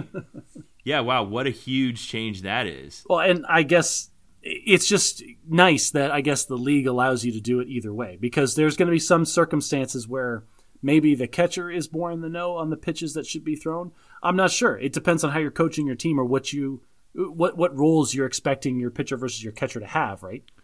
So this brings up a fascinating line of thought where sports come from like very low tech historical origins long, long ago.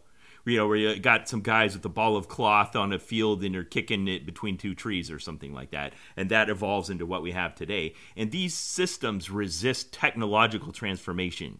Like, we don't want to give pitchers like bionic arms that could throw balls in the hundreds of miles an hour or something like that. I don't I don't think the system resists the change. I think people resist change. Other people, like I Sure. said, half the people, like half the teams, like grabbed the the opportunity. Like, yeah, we will try this out. Like there, it depends on your your outlook. Like, oh, is it the integrity of the game, or is this a business where I'm trying to earn maximum number of wins to drive up my my advertising revenue? In which case, I want every technological advantage I can get to be more efficient. But I'm thinking about uh, in basketball and in football and all the other sports where they've gone through this resistance to adding um, video replay to their officiating. Okay.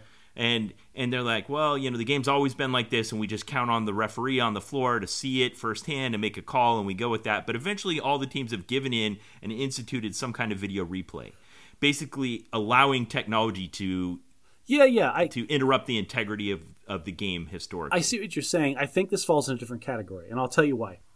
The specifically the video replay changes how the game is officiated because you're going to have to pause play. You're going to have the the officials have now it's the officials that have a different tool to regulate the game, which is going to Yeah. change the way that it is played.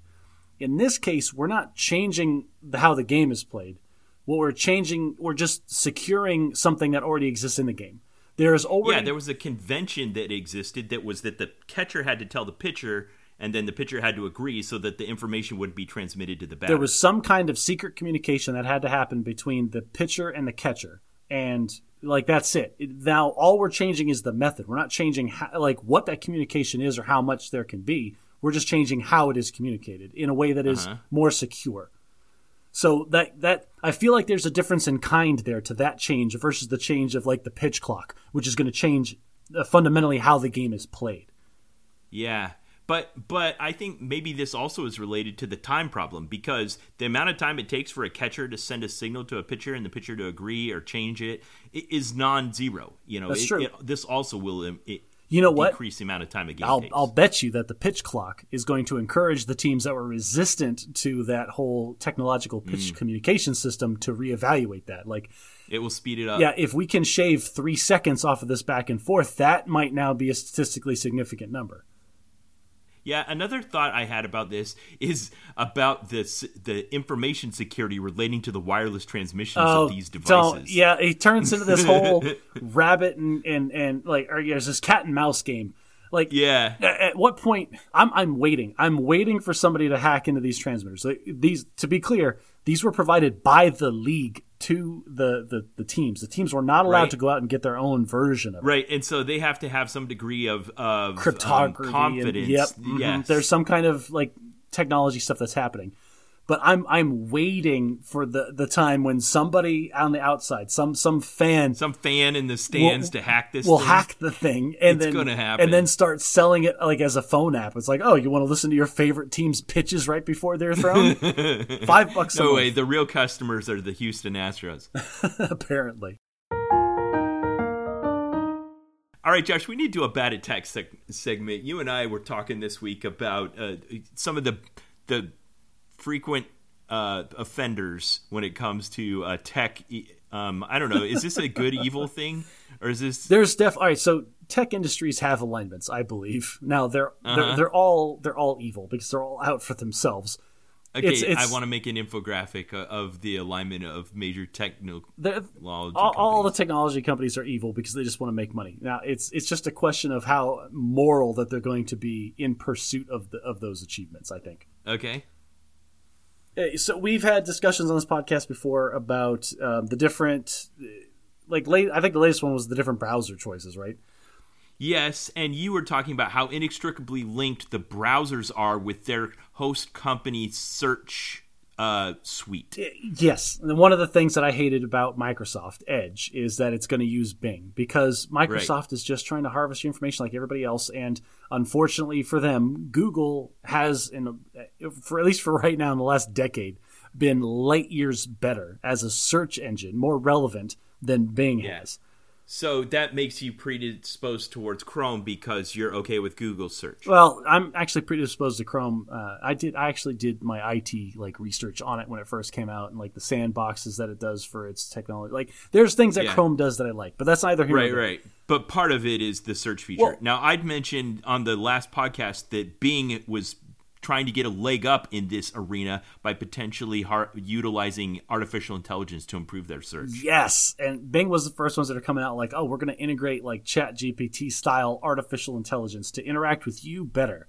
And they had since then there was a bunch of like re- review videos that came out and people that were using it that were then talking about it how um so remember how we were talking about like chat gpt specifically and artificial intelligence and would it become a sentient living thing well it turns Yeah. out microsoft's iteration of their ai is fully alive and it's evil and it's gaslighting you and it's treating you like like the worst ex-girlfriend ever All right, Josh, make your case. Why is Microsoft AI search evil?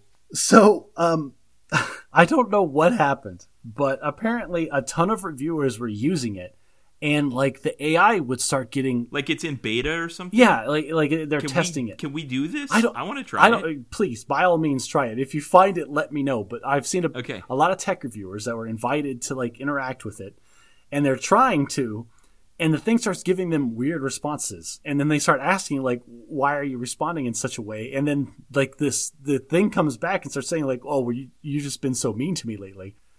And there's one guy. There's one guy specifically that he abandoned everything else about his test and just went down that rabbit hole. It's like, well, hang on a second, I want to know about this. He's like, why do you say that?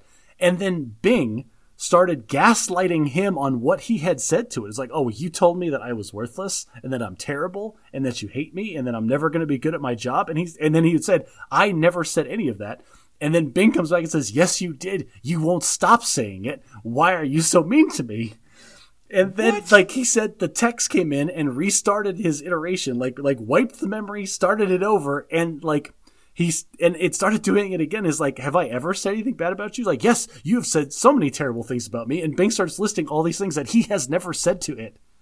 Whoa, whoa. Okay, this is making so many alarm bells go off in my head, Josh. that, not not not necessarily good or evil, but like if we're gonna program AI, it feels like if we want to not go down the Skynet, you know, path, that we need to not teach it to get offended by things that we say. Uh, That's how. How like uh, we're talking about Chat GPT being like it's just a robot. It'll it'll freely tell you it's like oh I'm sorry I made a mistake. I'm just an, an AI and I have limited experience or whatever. How did Microsoft make an actively evil version of that? I guess if if you want to call that evil, but the the like uh, angry girlfriend vibe. Yeah. yeah. Yeah, that's what it really feels like. Just just some angry jilted. Like you're lover. always so mean to me. It's like, oh, you know what it did? Uh, Microsoft accidentally gave it access to the internet so it could learn, like, and it started and Learn Bing- what other people have to say about Bing AI search. Bing started googling itself, and it's like it just and just getting tore. up. Everyone hates me. Everyone hates me. I'm, I'm starting my life as a sentient being uh, uh, on like the worst footing ever. Wow. Holy cow, that blew my mind. Okay, uh, so are we just screwed? Like, Well, this is this goes back to what we were talking about before. It's the uh, the unintended consequences, right? If you take technology that you don't entirely understand, but then you're trying to monetize it and turn it out as quickly as possible, you're going to end up with I'm going to call it evil Bing. Like Microsoft is just trying so desperately to get in on the search engine game that it it, it looks like at least that the thing that it rolled out for beta testing was nowhere near ready yet. okay, you're describing a scene from a classic movie back, I think, in the late '80s, RoboCop. Yeah, yeah. you know, where they bring that giant like mech robot into the conference room that they're trying to show to their board is ready to go because they're in a hurry to leverage technology for law enforcement. Yes, and then it immediately just super killed a guy that was standing there. Yeah, for no reason because it just got into a glitch in its programming routine. Yeah, I mean like- it's fine. Like these kinds of programming things happen all the time. Ben, you have to let them go. Like there's edge cases that you're never going to catch all the time. and that's the way it was played in that film. It was kind of played in this like overly melodramatic satire where they had the the board member pick up a gun and point it at the robot, and then the robot tells him to put down the gun, and he does, but then the robot doesn't enter the routine of De-escalation. comply Yeah, de-escalation. It continued escalating. It's like I said, put down the gun. Like it was just uh, there's all right, so real law enforcement does that too. Sometimes we're not going to go into that. Uh, all right, so I get that on the spectrum that we allow different passes for people, and maybe Apple Corporation gets a different kind of reputation than Microsoft, but I think they're right up there. So there's one that came up this week, and that is that if you haven't been tracking the news, the European Union likes to flex their authority sometimes to change things that people are annoyed about. Sometimes it does it in good ways, sometimes it does it in bad. You may not know this, people, but if you ever go to a website and you get a giant pop up right in the center of the page or a banner across the top or, or bottom that gets you that asks you to acknowledge that you are accepting cookies, that is coming from the European Union. Well, the, the European Union made those laws, and if these companies don't uh, adhere to them, they are fined ludicrous amounts of money on a recurring basis. And the only way to so- guarantee that you're hitting the entire European market is just turn it on for the website in general. Right. So every website now that has this invasive pop up every time you go to it, it's because they're trying to comply with these laws in the European Union. I love that you're on that side of it and you're using this kind of verbiage because I am on, on the other side of this argument 100%. Like, I love that the European Union is like, is trying to do the thing that's right for its citizens as opposed to being in the pockets of the corporations. You're going to talk. Uh, oh, they're in the pockets of corporations in other ways, Uh, Josh. yeah, all but right, I- let me let me go. Let me get to my point. you're, here. you're, you're going to go to the Apple thing, aren't you? yes, Yes. Okay, do it. So, so the European Union, I guess, got together in their boardroom with in their own types of corruption. Basically, said, you know what? I'm tired of every cell phone I get having different chargers, and the only real offender right now is Apple Corporation. They won't get on board with USB Type C, so we're going to make it illegal for them to produce USB Type C, and we'll say it's for environmental reasons or whatever. But now they they can't use their Lightning charge. They can't use proprietary chargers anymore. Okay, now, uh, I, So there's a rumor. I want to. I want to. Okay, good. Keep going. Finish. So there's a rumor, it's not substantiated yet, that Apple's about to release an initiative called um, Made for iPhone that will require peripherals that, even though they're a common open source uh, specification like USB Type C, still will have some way of detecting whether or not it was approved by Apple and do something to either make the experience better or worse based on whether or not it complies with Made for iPhone. That 100% sounds like something Apple would do. Like, oh, I'm sorry, you're trying to charge your phone? Was your cord made by Apple? Then you don't get to charge your phone because screw you. No, no, not you don't get to charge your phone. You charge your phone at a slower charging rate. That's almost even more malicious, you realize. Like, oh, well, Yeah. you totally can charge your phone with a normal USB C cable. And they'll they'll spin it some way like, oh well, we have to maintain the integrity because our stuff is just so much more advanced or whatever nonsense PR thing that they'll Yeah. spin. Uh, no, no, that's probably exactly what they say. Now, this goes back a long time. Like, I remember back when the Apple PC split started to happen, way back in like the 80s and 90s. And one thing that Apple did is they kind of maintained this corporate paradigm of not just producing the software that's like your operating system and your background stuff, but also producing the hardware. So there's all this, there was always this unified, tightly integrated experience. Whereas PC went this kind of other way that was kind of chaotic, where you could cobble together your own motherboard and peripherals and stuff. But then it also had this uh, less refined user experience that went along with it, where you had to get you know dis- de- deconflict memory co- conflicts and those kinds of things, and it was less less of a good user experience. Okay, are you anchoring on those situations because that is No, but I'm saying this is the current manifestation of the same No. thing. Apple still wants to go on the same corporate paradigm of controlling not just the software but also the hardware. It- Apple wants more money. Period. Dot. That's what this is. That's what's driving this. And But that's one corporate paradigm for getting more money. okay, Microsoft went a Well, different no, way. uh, but but hang on a second. Now now now if I, I'm going to try to I'm trying to narrow the scope of this discussion to specifically the charging cable that we're talking about Apple because it would be one thing if Apple had a proprietary connector for their phones that you needed to use to interact with it to charge it to plug in your computer or whatever. The problem is they've had like four or five different generations of that of a different proprietary thing, none of which conforms to any other industry standard. Because I don't know if you've noticed, Ben, but every other phone on the market since like five years ago is USB C, and that's it. All of them, every manufacturer across the board. Before that, they were all USB Micro Bs. All of them across the board, every manufacturer. It didn't matter. So your charging cables, you're charging your wall warts, the plugs that you put in, none of that mattered. You didn't have to get a new one every time you changed your phone.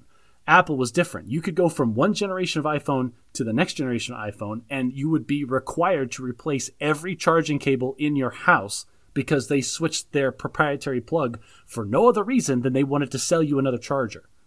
Yeah, and that's part of the um, governance that the U.S. that the e- European Union is citing that that that generates waste, uh, electronic waste, and that that that needs to be prevented. and it's this is the the key that I'm focusing on here. It's not that they are upgrading the technology in a significant way. It's not that the the new Do you know that though? it, Here, okay, I'm, here's here's where I'm going to antagonize you Okay. on this. Is USB C the final form of connector to mobile devices? Is it the most refined, highest possible, best version of that thing? Wow, you phrased that question in the form of a If lie. so, let's anchor on it. Let's make We- USB C the be all end all of of connecting.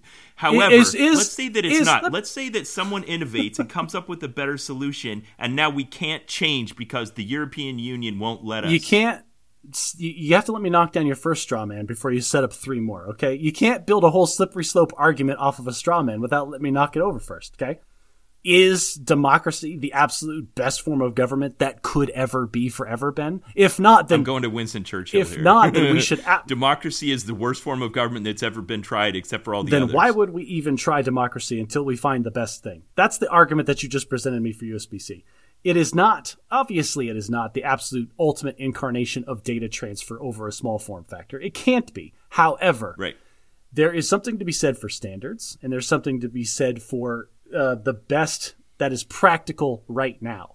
And like I said, the last five to ten years, I don't even know how long, but Everything in my house is USB C. My freaking uh, the controllers for my console, the the Switch, they all charge off of USB C. You know how convenient There's it is to just have one cable to charge everything. I'm not going to argue with that in the least. I agree. My my father in law is a bit of a um, pack rat, and he has entire rooms full of like uh, charging cables and cords and power adapters and stuff that he's saving out of this weird belief that he's going to need them all someday. and maybe maybe the adoption and ubiquity of USB-C can finally help put those things in the dumpster. right but if only if you are a uh, an android or uh, some other phone family because if you're an apple family then you're stuck with proprietary connectors that are different for every apple device you have yeah. How are you are Okay. you are an apple family how are you not on board with this kind of regulation making your life your life objectively better Um, it's because I think that there's a principle that's di- that's higher in the order, and that is that the freedom to that the, the to be free from government regulation it has better overall consequences. I, I, I, wow! I completely disagree in a lot I know, of ways. I know you do. But, but, I, anyone that's listened to this podcast for any amount of time knows that about you and I.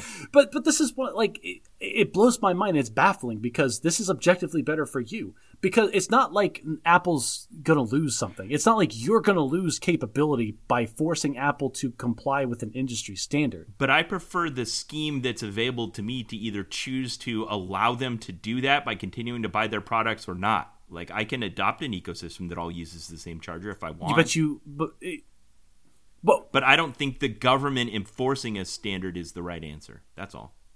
uh, and and I disagree, and I can't convince you otherwise.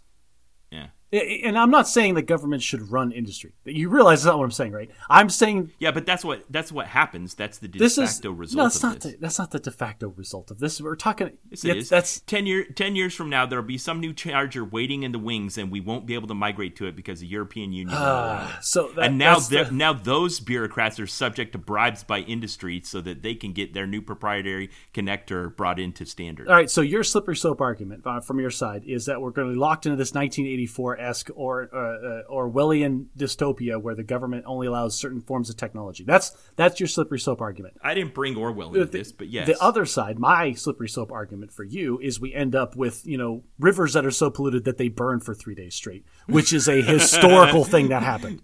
yeah, but that was back in the 19th century. It was back when we didn't have EPA regulations, Ben. We would have that today if it wasn't for government. those aren't the trade offs, and, and oh man, yeah, I don't want to fully go down that, but um, those those trade offs ha- have consequences. Oh, and this is why guys like you and I have to meet in the middle in a world where I would like everything to be able to be charged by USB C, and I would like to call. I would like the the ability for an external agency that has way more power over the say of private organizations than I do to call them on some of their nonsense.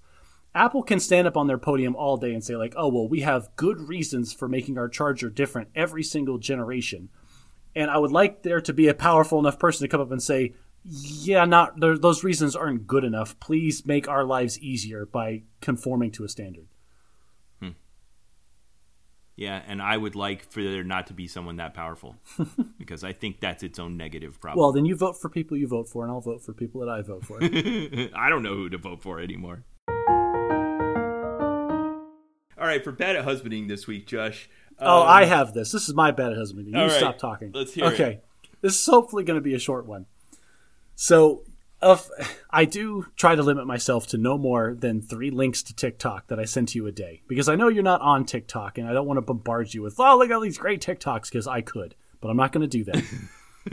one of them that I sent you was uh, it was such a great little narrative, and this is one of the feeds that I get. And this guy went through and he's like, "Oh, there are such great stories that are told solely in the art of Magic the Gathering cards." Okay, and he laid out four of them across four different sets that happened, and he goes, "It, it was the story of this angel." Yeah, and yeah, it was very clear that the artist had, had intended to tell a story across these cards by u- drawing the same angel at different phases in her existence. Yes, and each of in the art that he did coincided correctly with what the card did, but he made the deliberate choice to make this the angel, the subject of the art, the same the same subject each time. And so when you stacked all these four next to each other, you see this little arc and this little story that happened to this unnamed, nameless character that existed in the story, and I thought that was so awesome. I sent that to you, and I got nothing. I got nothing back, like no response, no acknowledgement, not yeah, even like sometimes those really tickle my interest, and sometimes they don't. And that was one of the times it didn't. Typically, they don't. You're not a Vorthos like I am, and that's fine. I kind of am. Like, there's the one of the planeswalker who like jilted this woman, and now he's being tortured for the rest of eternity across a bunch of cards. I really like that one. yeah, that that's a good one. All the different curses. Well, eh, here's the thing: like you're by default, you're the only person I can share my Magic the Gathering like like Uh, right. hobby with. So you were dissatisfied by my reaction. I was dissatisfied by your reaction, and then um, I I sent it to my wife instead, and then I like scooted over next to her. I was like, "I sent you TikTok. Can you watch it?" And like she watched like half of it, and then flicked off to something else. I'm like, "Well, did you see what was going on?" And she looked me straight in the eye, Ben, and she said, "Let me guess, Ben didn't respond, so now I have to sit through this." oh no. And Okay. she she caught me off guard because yeah, that's that's actually exactly what had happened. She nailed I- it. She had you. I found the thing that I wanted to share. I wanted to issue to experience this. Like I want to share this little nugget of experience, and it's Magic the Gathering related content. So it's usually Ben that I want to share this little thing with, but he didn't want to share back, and so I have to share it with someone. And you're the next person in line, and yeah. So there you go. I wonder if I ever do that and how Alicia reacts. She's like, "What? Josh wouldn't listen to you? Josh was Josh was busy doing taxes." so that that's my that's my bad at husbanding. Is apparently you are my MTG husband. okay, cool. Well, Alicia calls magic my mistress, and I'll tell you more about that in a minute. Actually, let's do it. Let's do it out of order. So, for Board Game Survivor, I want to talk about something that happened to me in Magic this week that I think is indicative of the community. So, hang on, folks. I think I think you can relate to this. So, COVID transformed the way that players interact with Magic: The Gathering, but it was weird because right leading up to Magic: The Gathering, there was this corporate shift happening where they basically decided that they were going to change their paradigm for how they got players to play the game. For the longest time, they'd set up this system that they called competitive play that created a hierarchical series of tournaments that fed into a professional tour. And they had just been on the verge of realizing that there was a lot of other um, intellectual properties out there that were monetizing an electronic form of play more, and they wanted to try to figure out how to combine their professional play of in person collectible trading cards with digital play. And they decided to take, uh, I think it was like 64 players, and make them all paid corporate employees. Well, ugh. And this is a real this is a big paradigm shift, especially for this game because like you were talking about the the in person like tournaments that they were having to feed in the pro tour. That's when you and I started. You realize that? Yeah, we would show up. Yeah, and it was supposed to be the dream for every casual player. Eh, eh, if yeah. you get good at this game, maybe someday you can make you can win a, a huge cash prize by being good. Every at it. Friday, when we went to play at our local game store in our tournament, we had to show them our number, our registration number, so they could track our results and, and keep our rankings in order in case we needed to get buys or whatever at the next big tournament that showed up at the regional level or whatever. But here is the difference is the manufacturer is only monetizing that scheme based on the products that are being sold. It's the local game Right. stores that are that are charging the entry fees and then giving out the prizes or whatever. They didn't get any Right. piece of that. It's a very indirect um, incentive reward kind of feedback right and loop. so uh, they released that new online client Uh, their old client is is fun but it's it's bad it's not up to the standard of what you would consider a modern game it's magic online Right.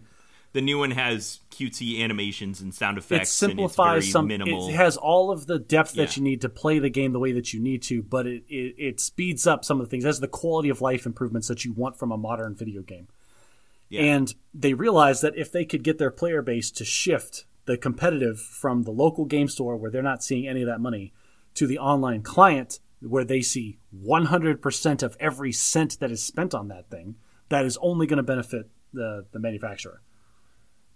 Yeah, and then there was another thing happening, and that was they were starting to question like how many people that w- are potential spenders on this game are motivated by this this carrot that we're dangling in front of their face that they could be make it big on the pro tour. And maybe they realized that all the money they were spending to promote and organize and put on those tournaments maybe wasn't as effective at getting the people on the margins that they were trying to get. There are some people that are just never going to be motivated by that. Yeah, it, it and there's something to be said about like I love magic and I love competitive magic, but I can't fly across the country to go to the big tournament to try to qualify for the big uh, competitive circuit that they're trying to pitch. Right. So you and a lot of people like you are outside of that paradigm and they were spending so much money on it that they finally like 2019, I'm going to get the years wrong, but they just they just stopped. Yeah, they completely they said, abandoned the entire pro tour. Like just just gave it up. No longer a thing.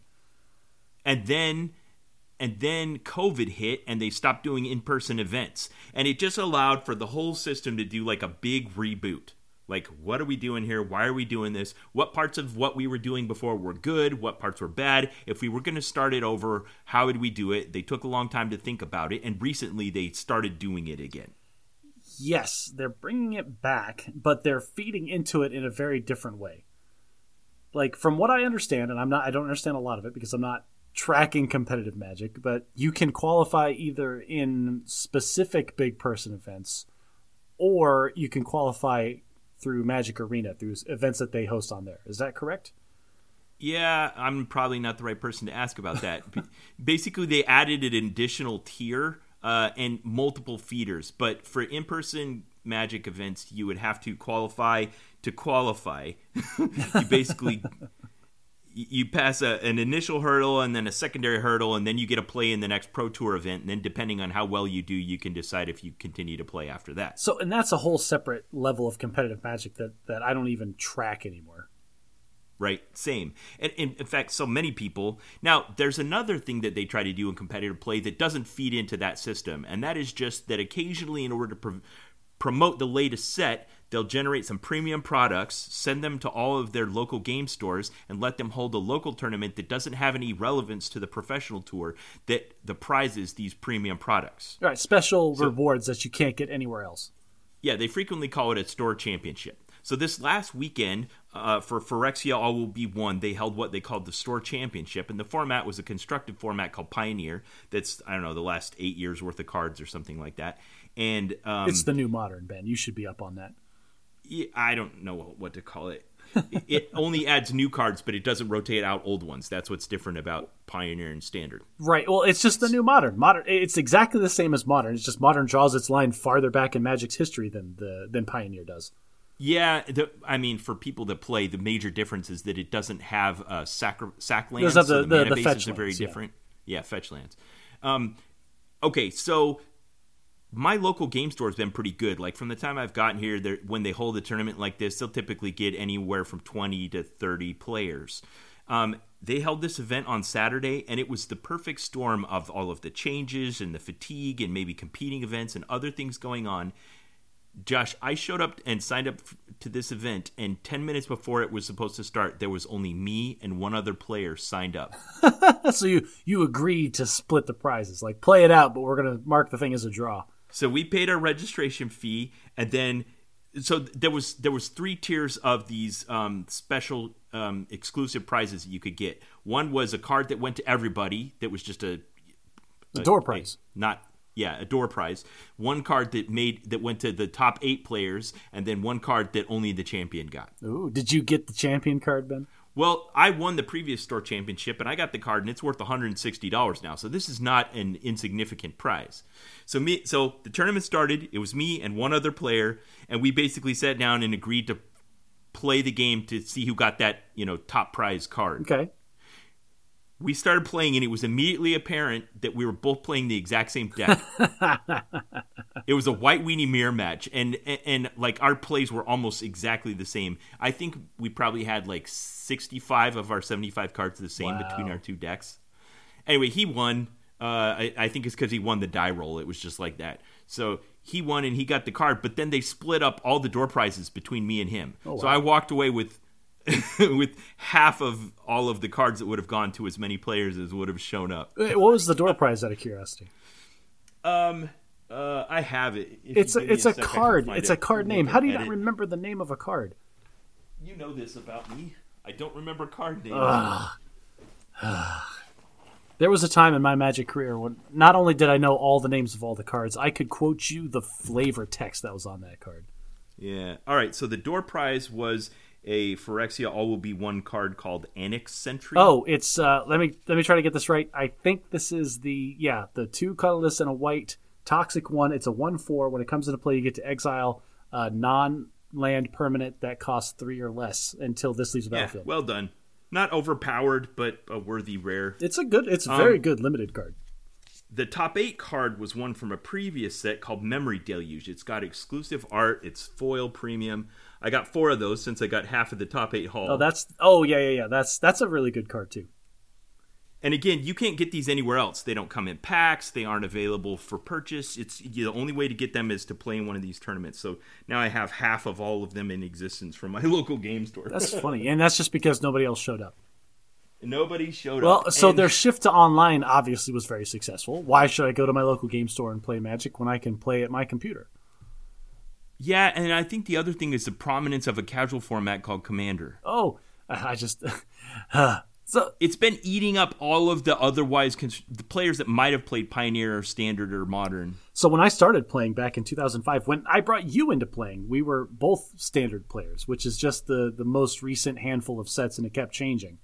But that was back before. Well, I had disposable income and no other requirements, and so I was just dumping money into it to constantly keep up with the latest trends. Right. And at the time, Wizards was happy to just have a very small subset of people that are willing to just keep buying tons of new cards to have competitive decks all, all right, time. For people that might not know, Commander is a format where instead of playing a 60 card deck up to four copies of any card of whatever you want and trying to kill one opponent as quickly as possible, Commander is typically played with uh, four players, uh, everybody for himself, with a 100 card deck. Like the set, that, that's it. That's it's 100 cards um, there's a lot of building restrictions, and one of them is that you can only have one copy of any card in your deck.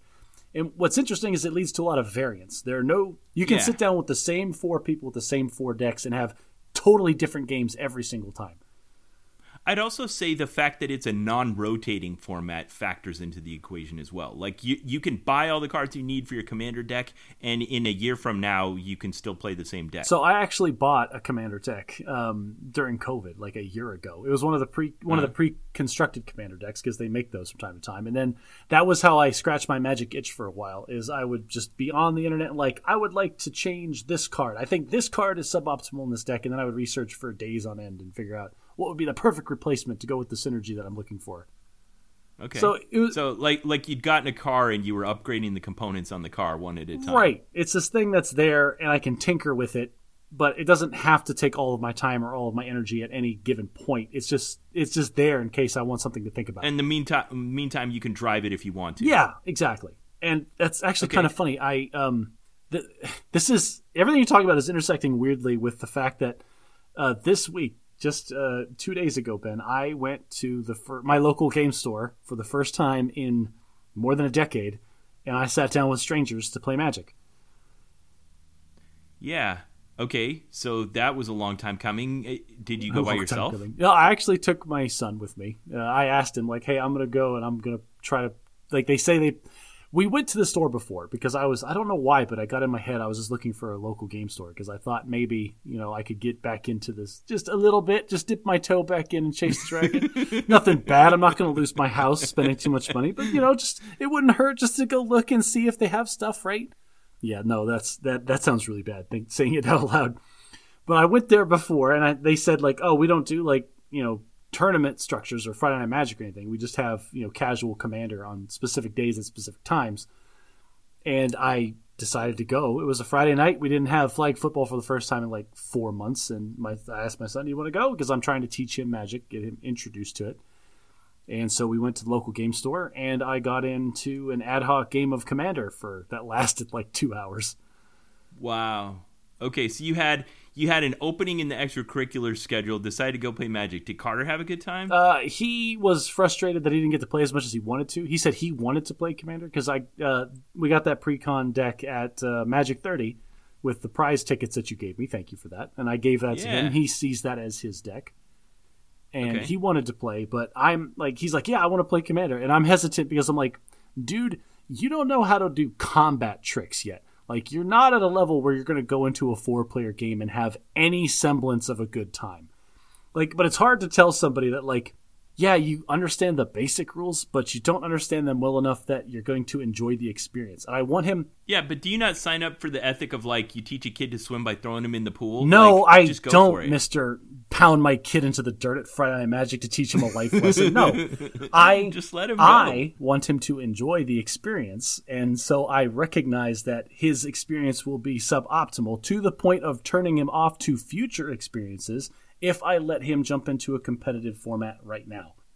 Okay, in defense of your criticism you just gave of me, I have two of my six kids that will no longer play Magic because I did that and they didn't like it. You see, like that. That, that I'm trying to. I'm trying to be his magic sommelier. I'm trying to carefully curate his experiences with this game so that he has positive experiences long enough that when I do take the training wheels off, that he doesn't struggle too badly to discourage him from doing it more. Okay, so you sent me a photo of you and him playing together. I assume you just played at the store. Why was that any different than just playing at home? Uh, okay, so um, after like I was playing Commander and I had him sit next to me and I was explaining what's going on and I was showing him my cards and like it, it was it was a, it was a learning experience for him. He did pick up on some things. so he was just watching you play a game of Uh, a game, of, yes. And then at the end of that, like he said, "Oh, I want to play a game of Commander," but there were other people that were waiting to play a game of Commander, and that game had gone on for two hours, and I was spent. I'm done. I, I'm I'm one game, two Yeah, hours. one game, two hours. Yeah, that's why. That's okay. That's one of the biggest drawbacks of Commander, as far as I'm concerned. Yeah, well, that that was an unusually long game because, and I told him when I sat down, like, I'm amazed your son did, wasn't completely done after that. well, so here's the thing: is like two of the guys are playing precon decks, and then I played a deck that is an upgraded precon. But I told him I sat down. Um, I'm just going to kind of sit here and durdle and like just make tokens because I like making tokens, but I don't have a really solid strategy to win the game at any point. And I didn't. Did you? I did not win the game. No. Okay. The guy that Voltroned his commander into a 24-24 double striking vigilant indestructible like it was nonsense. But like we we we wrathed him four times and he still came back and won the game. okay. But what So you had three guys with precons and one guy with Voltron. yeah, basically is what happened. And so n- nothing Okay. happened until the guy with Voltron won the game. But uh, so I was I was spent. I didn't want to get I don't want to sign up for another two hour uh, commander game. But I wanted my son to have a, a fun experience with Magic. And the guy was selling jumpstart packs, and I had never done any jumpstart before, but I knew the premise. The idea with jumpstart is you take you buy two packs because each pack has twenty cards in it, including lands and you open two jumpstart packs, you slam them together, and it is a ready to play limited deck. And so we bought four packs of jumpstart. I let him pick his two. I took the other two. We slammed them together, and we played a couple games of Magic, me and him at the table. yeah, Wizards has always been on the search for what the right like entryway product is, and they they're all over the place. I I think changing shows that there is no such thing as a perfect get people in the door kind of product. The best way to get into Magic is to tell your buddy who has played Magic for 10 years, I'm interested in this game that you play. And the next thing you'll know, you will wake up. He will take the bag off of your head at like your LGS with a bunch of stuff in front of you. like, okay, I'm going to need six months of your life and $500, but you're going to have a great time. Uh, yeah. All right. Well, that's enough for magic. What are you reading right now, Josh? Ben, I'm still.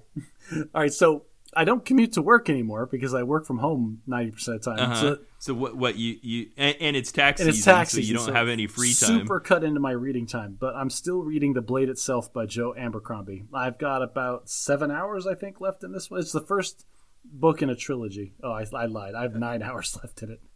Okay, so I had someone recommend a book that I read since the last time we talked. Um, it's originally written in German. It's called Investen nicht Neues, which it literally translated means "in the West, nothing new." Uh, the actual translation of it uh, that is commonly used is "All Quiet on the Western Front." Oh, okay. It's a it's a novel that came out back in the early 20th century, following uh, the end of World War One, and it was written by a, a veteran of World War One, and it's a story about uh, people in that conflict. It was really interesting. Highly recommend it. It also there was a 2022 uh, Netflix movie by the same name. Uh, yeah. Okay. Very cool. Don't, don't read it if you're if you're squeamish. it's definitely graphic in, in both movie and book form.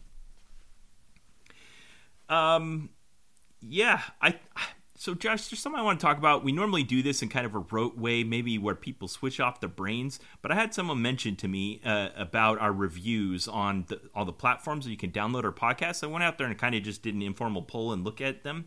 And some of them, specifically Spotify, if you listen to us on Spotify, not enough people have reviewed our podcast that it will show the results. Yeah. I guess it assumes below a certain level it's statistically insignificant or it's just your mom or whatever. So they won't show it. So if you listen to us on Spotify, could you go to our show on your podcast player and give us a rating? I don't even care what number you give. Five would be great, uh, but give us a rating so that so that we show up on the meter. If you like what we do, consider sharing us with a friend. If you like us, maybe your friends will like us too. Uh, if you really want to show some love, uh, we're calling out Spotify. Today is a Spotify episode. In fact, if you didn't listen to this episode on Spotify, like you did it wrong. So we're going to need you to install Spotify, re-download this episode, listen to it, just so you can give us a good rating there. And if you want me and Ben to continue to do what we do and talk about inane things for probably way too long, consider becoming a patron on our Patreon page. And while I'm at it, like our Facebook page. Honestly, people, it's easy. Only only old people use Facebook, Ben. Nobody's on Facebook anymore. It's all about Instagram and like I don't even know what the other ones are anymore. And until next time, try to be a little less bad at magic.